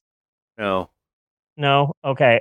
Um did you see any of the new Halloween movies? I, I saw the one before this accidentally because I. Oh, was it this time last year? It was probably this time last year, and I picked up Peacock so I could watch the parade. And it was just sitting there, the Halloween movie. So I was like, well, fuck it. I guess I have to watch it. Yeah. I wasn't a fan. Um I I really want you to see the last one, Halloween Ends, because other people aren't reacting when I say one of the main characters was Walter Paisley. Okay. That they literally just got Walter Paisley and airdropped him into the middle of the last Halloween movie for no effing reason whatsoever. And it pisses me off. And I put that on Twitter and I put that on freaking Facebook, whatever. Nobody has any freaking idea what I'm talking about. But there is a serious Walter Paisley bucket of blood motherfucker in the middle of that movie. Okay. Right in the middle. Airdropped into the middle of it. Operation Dumbo dropped into the middle of Halloween. Funny. And it was nice to see that, at least in some universe, she was able to heal her differences with Jamie Lee Curtis. Yeah. And do it. Yes. Every time that uh I I know my wife wants to have uh, relations with me when she hits her fingers against her legs like this. That's the official way that you let someone know that you want to have relations with them. Okay. is that hitting? They do that they do that in the film. And in the film within the film. There there's a lot of levels to this film and i love it. Bunny i want to get deep about this movie. Okay. okay. Uh ever since i was a kid this is a great conversation to have while i'm high legally high. Um ever since i was a kid i have always won i have always felt that there were other me's out there that were kind of nearby that were living my life but slightly different and i ever since i was a very young child i thought about this and then i finally saw something that that helped me process and understand what i was thinking. Okay my life is a choose your own adventure novel. And so i'm making decisions but there are all of these other decisions that are also near me, but I don't know what's happening to them because I've made these one specific decisions. Right. And so I always saw my life as a sort of choose your own adventure novel. And then when I like when I was in my early 20s, I got a copy of a science magazine and it talked about how scientists believe that there are an infinite number of alternate universes that are around us at any time that we can't see because we are locked in our own universe of possibilities. But we should also realize that around us are an infinite number of alternate possibilities. And I said, oh my goodness, this is a scientific theory that backs up what I have always felt since I was a child. But but yes, a- an alternate num an infinite number of alternate universes surrounding us at all times that feature all of the other possible outcomes of our life. And so I have always felt that and and what I'm trying to say is basically the movie Everything Everywhere All at Once is a documentary. Okay. Rowdy Roddy Piper would s- said the same thing about They Live. He and he would say in interviews, that movie is true. That movie is real life. I wasn't in a science fiction film. I was in a documentary. Okay. So okay.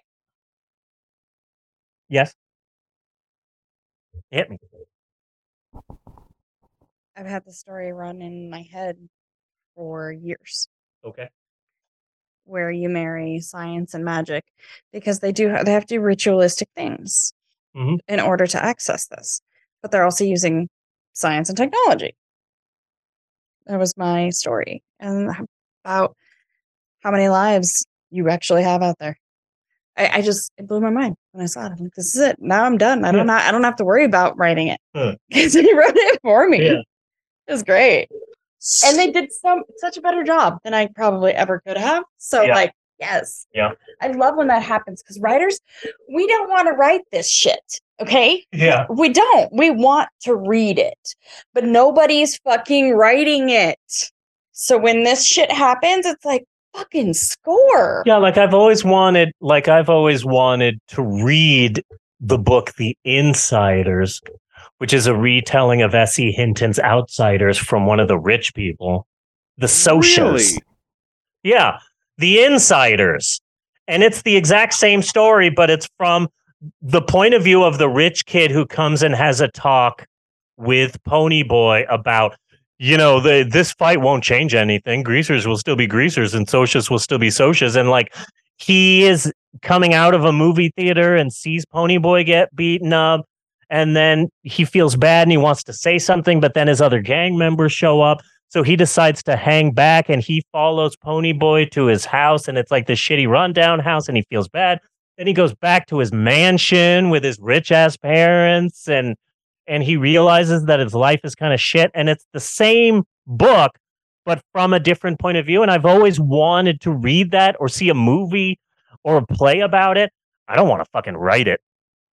Yeah, oh, yeah. At all. POVs and shit Yeah. like? Or just a whole ass story in your head that you want to read. Yeah. And it just, Yeah. I don't want to write it. Please don't make me write it. But nobody else is writing it. Mm-hmm. But then these guys wrote it.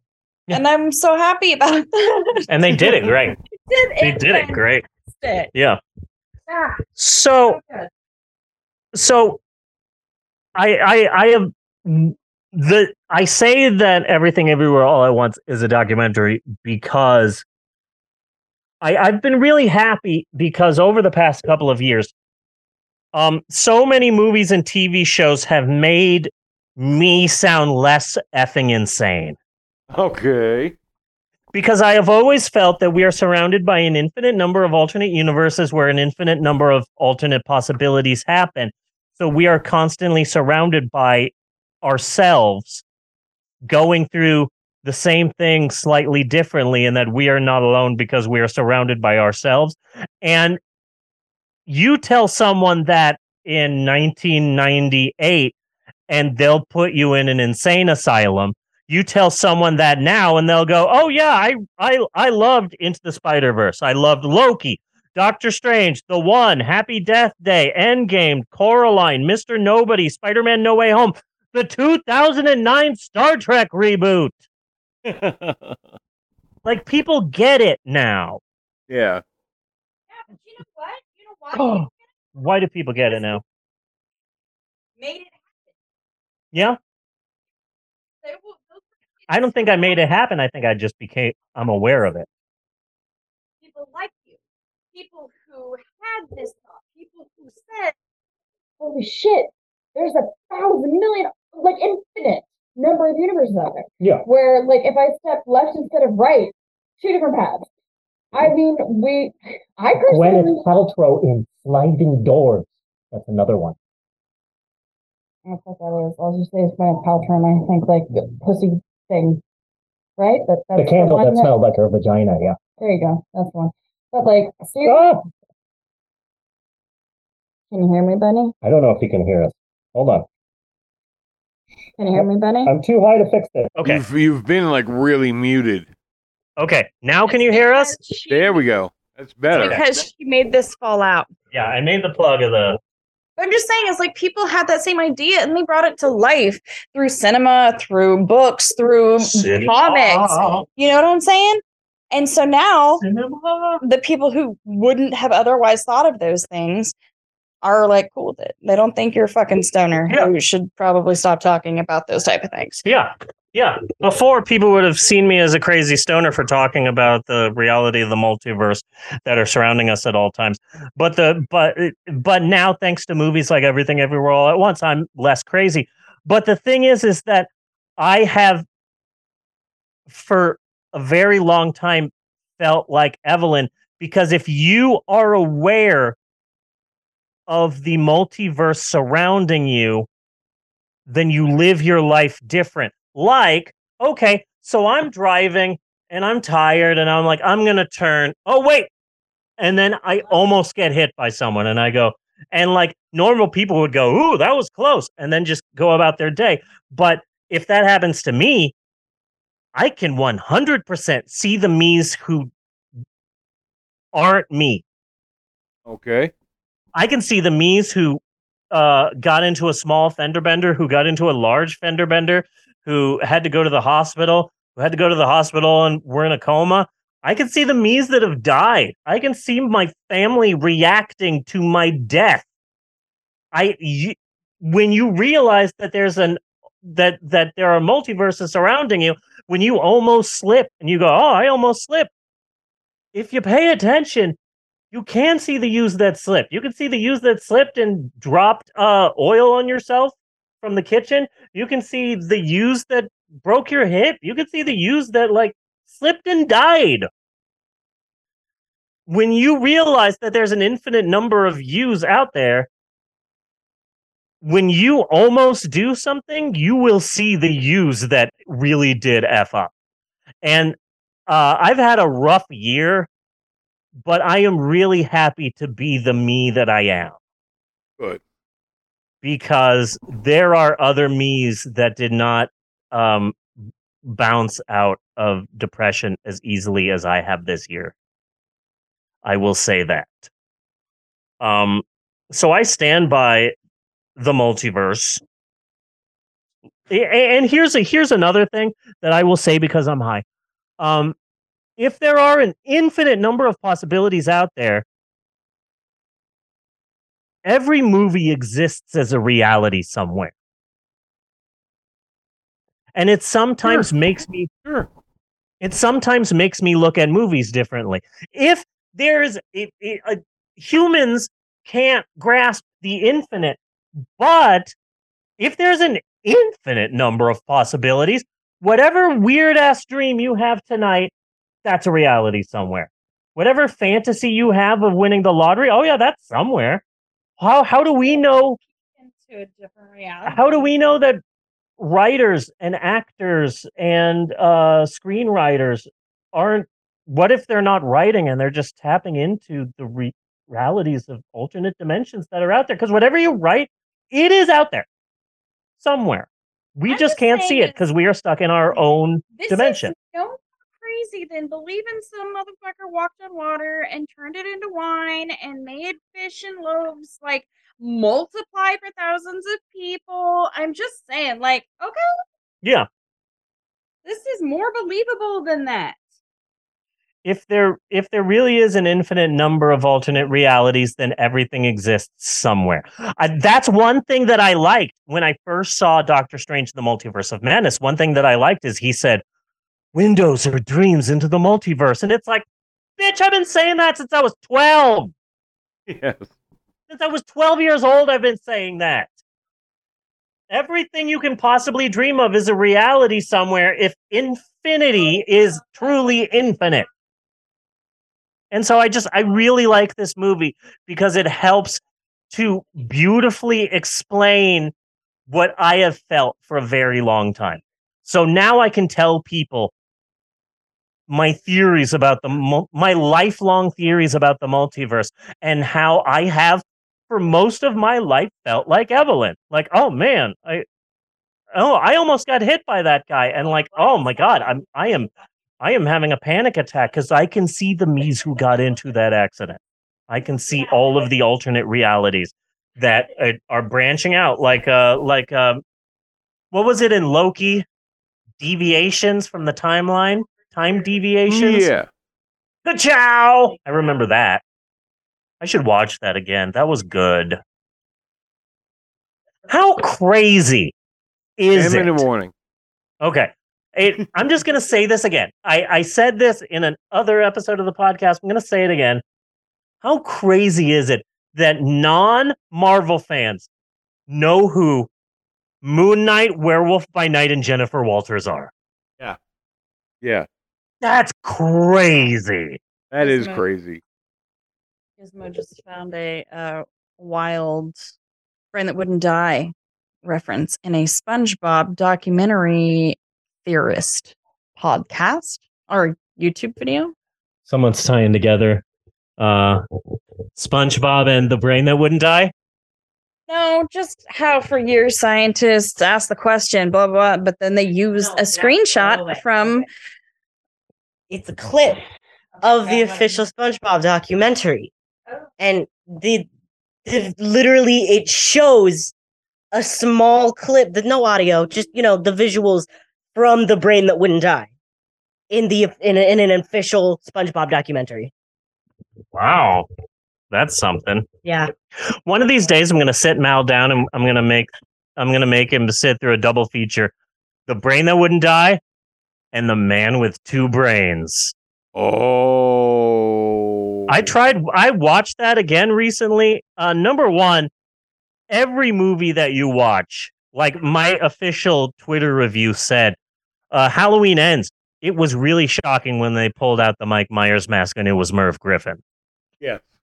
That's right up there with the ending of Newhart. That like, uh, oh man, Halloween ends. Can't believe it was all just a dream. And Laurie Strode was in bed with Suzanne Pleshette. You know, like those two should be together. But um, I have no idea what I was saying. I'm pretty high right now. Suzanne Pleshette. No, before that. Official review. Twitter. You're doing such a great dance, but if people aren't seeing it, it's a shame. Uh, Twitter review of a movie. no, before that, I don't remember what I was saying. It's okay. I'm pretty high legally. I'm pretty legally high. I'm gonna go listen to Chuck Mangione after this. Oh, yeah, I'm done with all of the with all of the writing. Coraline, alternate dimension, brain that wouldn't die. Oh yeah, thank you, thank you. Uh, the man with two brains. I loved that movie when I was a kid, but watching it now, holy shit, that's a horny ass movie. I remember just hating it. I was not a fan of that movie. That was a horny ass movie.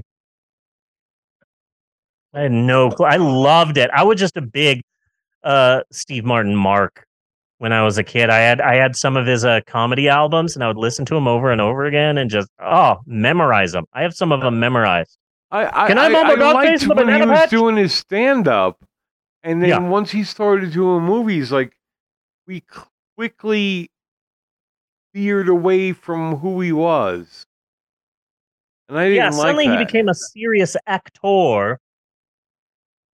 I wanted to see a movie about him getting small. Why did he become a serious actor, honey?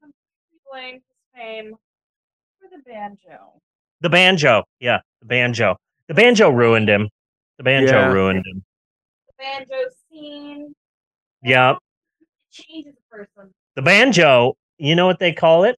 You know what they call it? The devil's squeeze box. That's what that's what they call it. That's what they call the banjo. So uh I hope that catches on. I saw UHF the day it came out in theaters as a child.